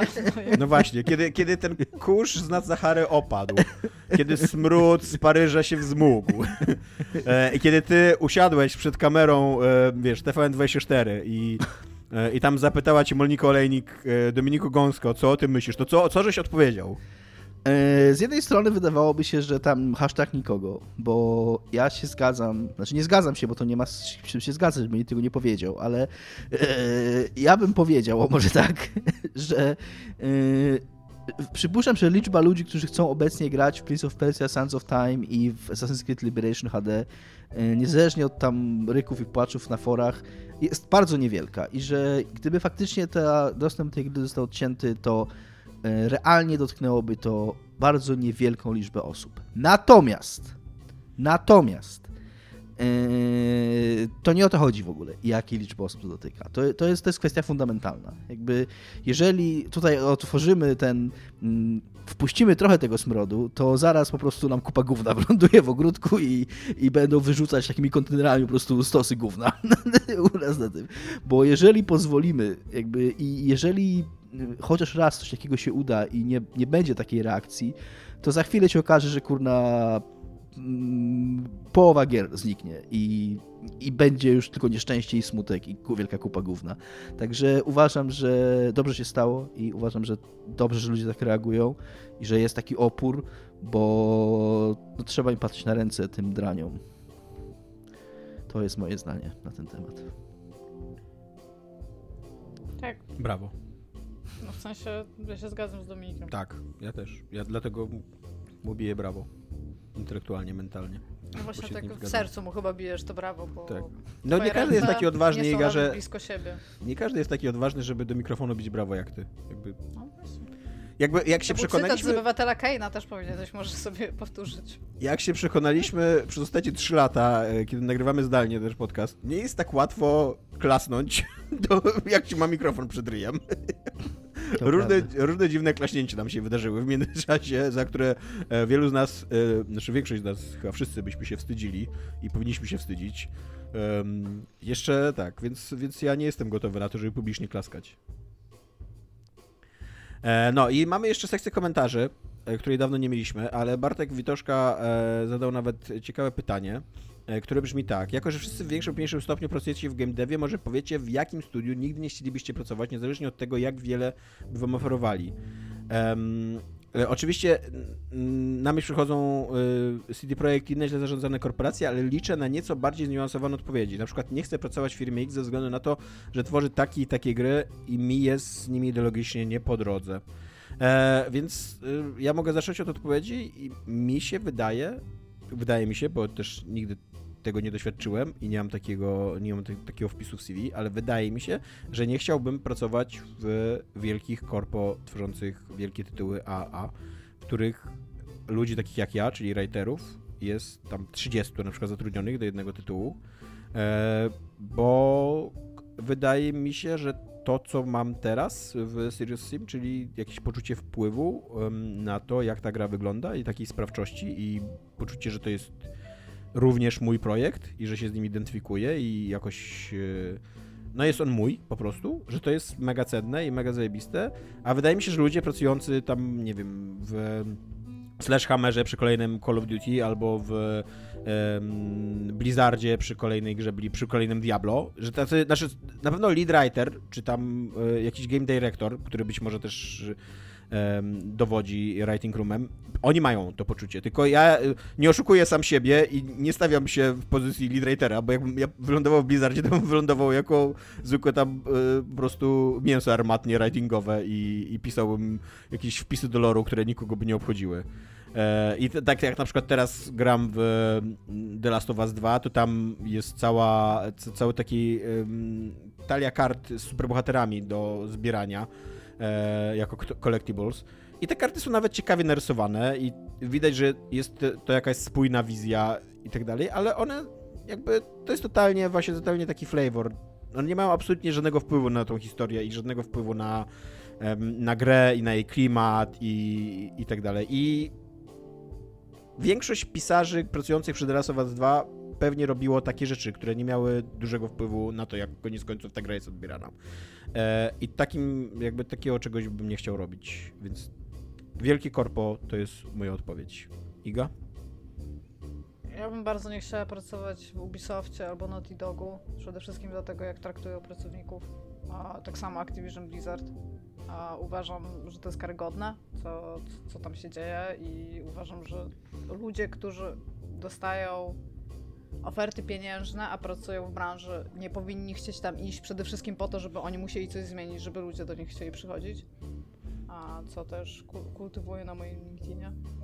A oprócz tego to, to nie jest kwestia studia, tylko jakby jak się pracuje w game devie i się zmienia studia, to się idzie do projektu, a nie do studia koniecznie. Są takie studia, w których oczywiście pewnie fajnie się pracuje, na przykład Super Giant Games. A, natomiast jeżeli podoba się projekt, to się idzie go robić. Ja, ja to widzę w taki sposób. A, więc na pewno nie chciałabym pracować przy projekcie, który mnie zupełnie nie interesuje, ale no wtedy bym pewnie przy nim raczej nie pracowała.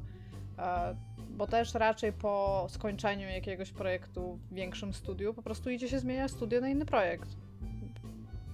Bardzo często tak jest, że trzeba jeszcze utrzymywać dany projekt i tam jakieś DLC wchodzą albo coś takiego i to nie jest już często tak interesujące jak robienie czegoś nowego, więc wtedy można sobie pójść i zobaczyć coś innego. Dla mnie najważniejsze jest to, żeby pracownicy i ludzie w teamie czy jakby w projekcie byli traktowani z szacunkiem i żeby nikt ich nie gnoił. No dobra, ale a Nie, tak wiesz, tak jak Bartek tu y, pisał, żeby y, urozmaicić trochę tą odpowiedź. Czy jest jakiś taki projekt, wiesz, jakaś gra, przy której na pewno byś nie chciała pracować ze względu na to, jaką jest Przy grą? Assassin's Creed na przykład w życiu bym nie chciała pracować, ale to już Ubisoft to jakby wyklucza. To czekaj, muszę poszukać czegoś. A dlaczego byś nie na chciała pewno- przy Assassin's Creedzie pracować?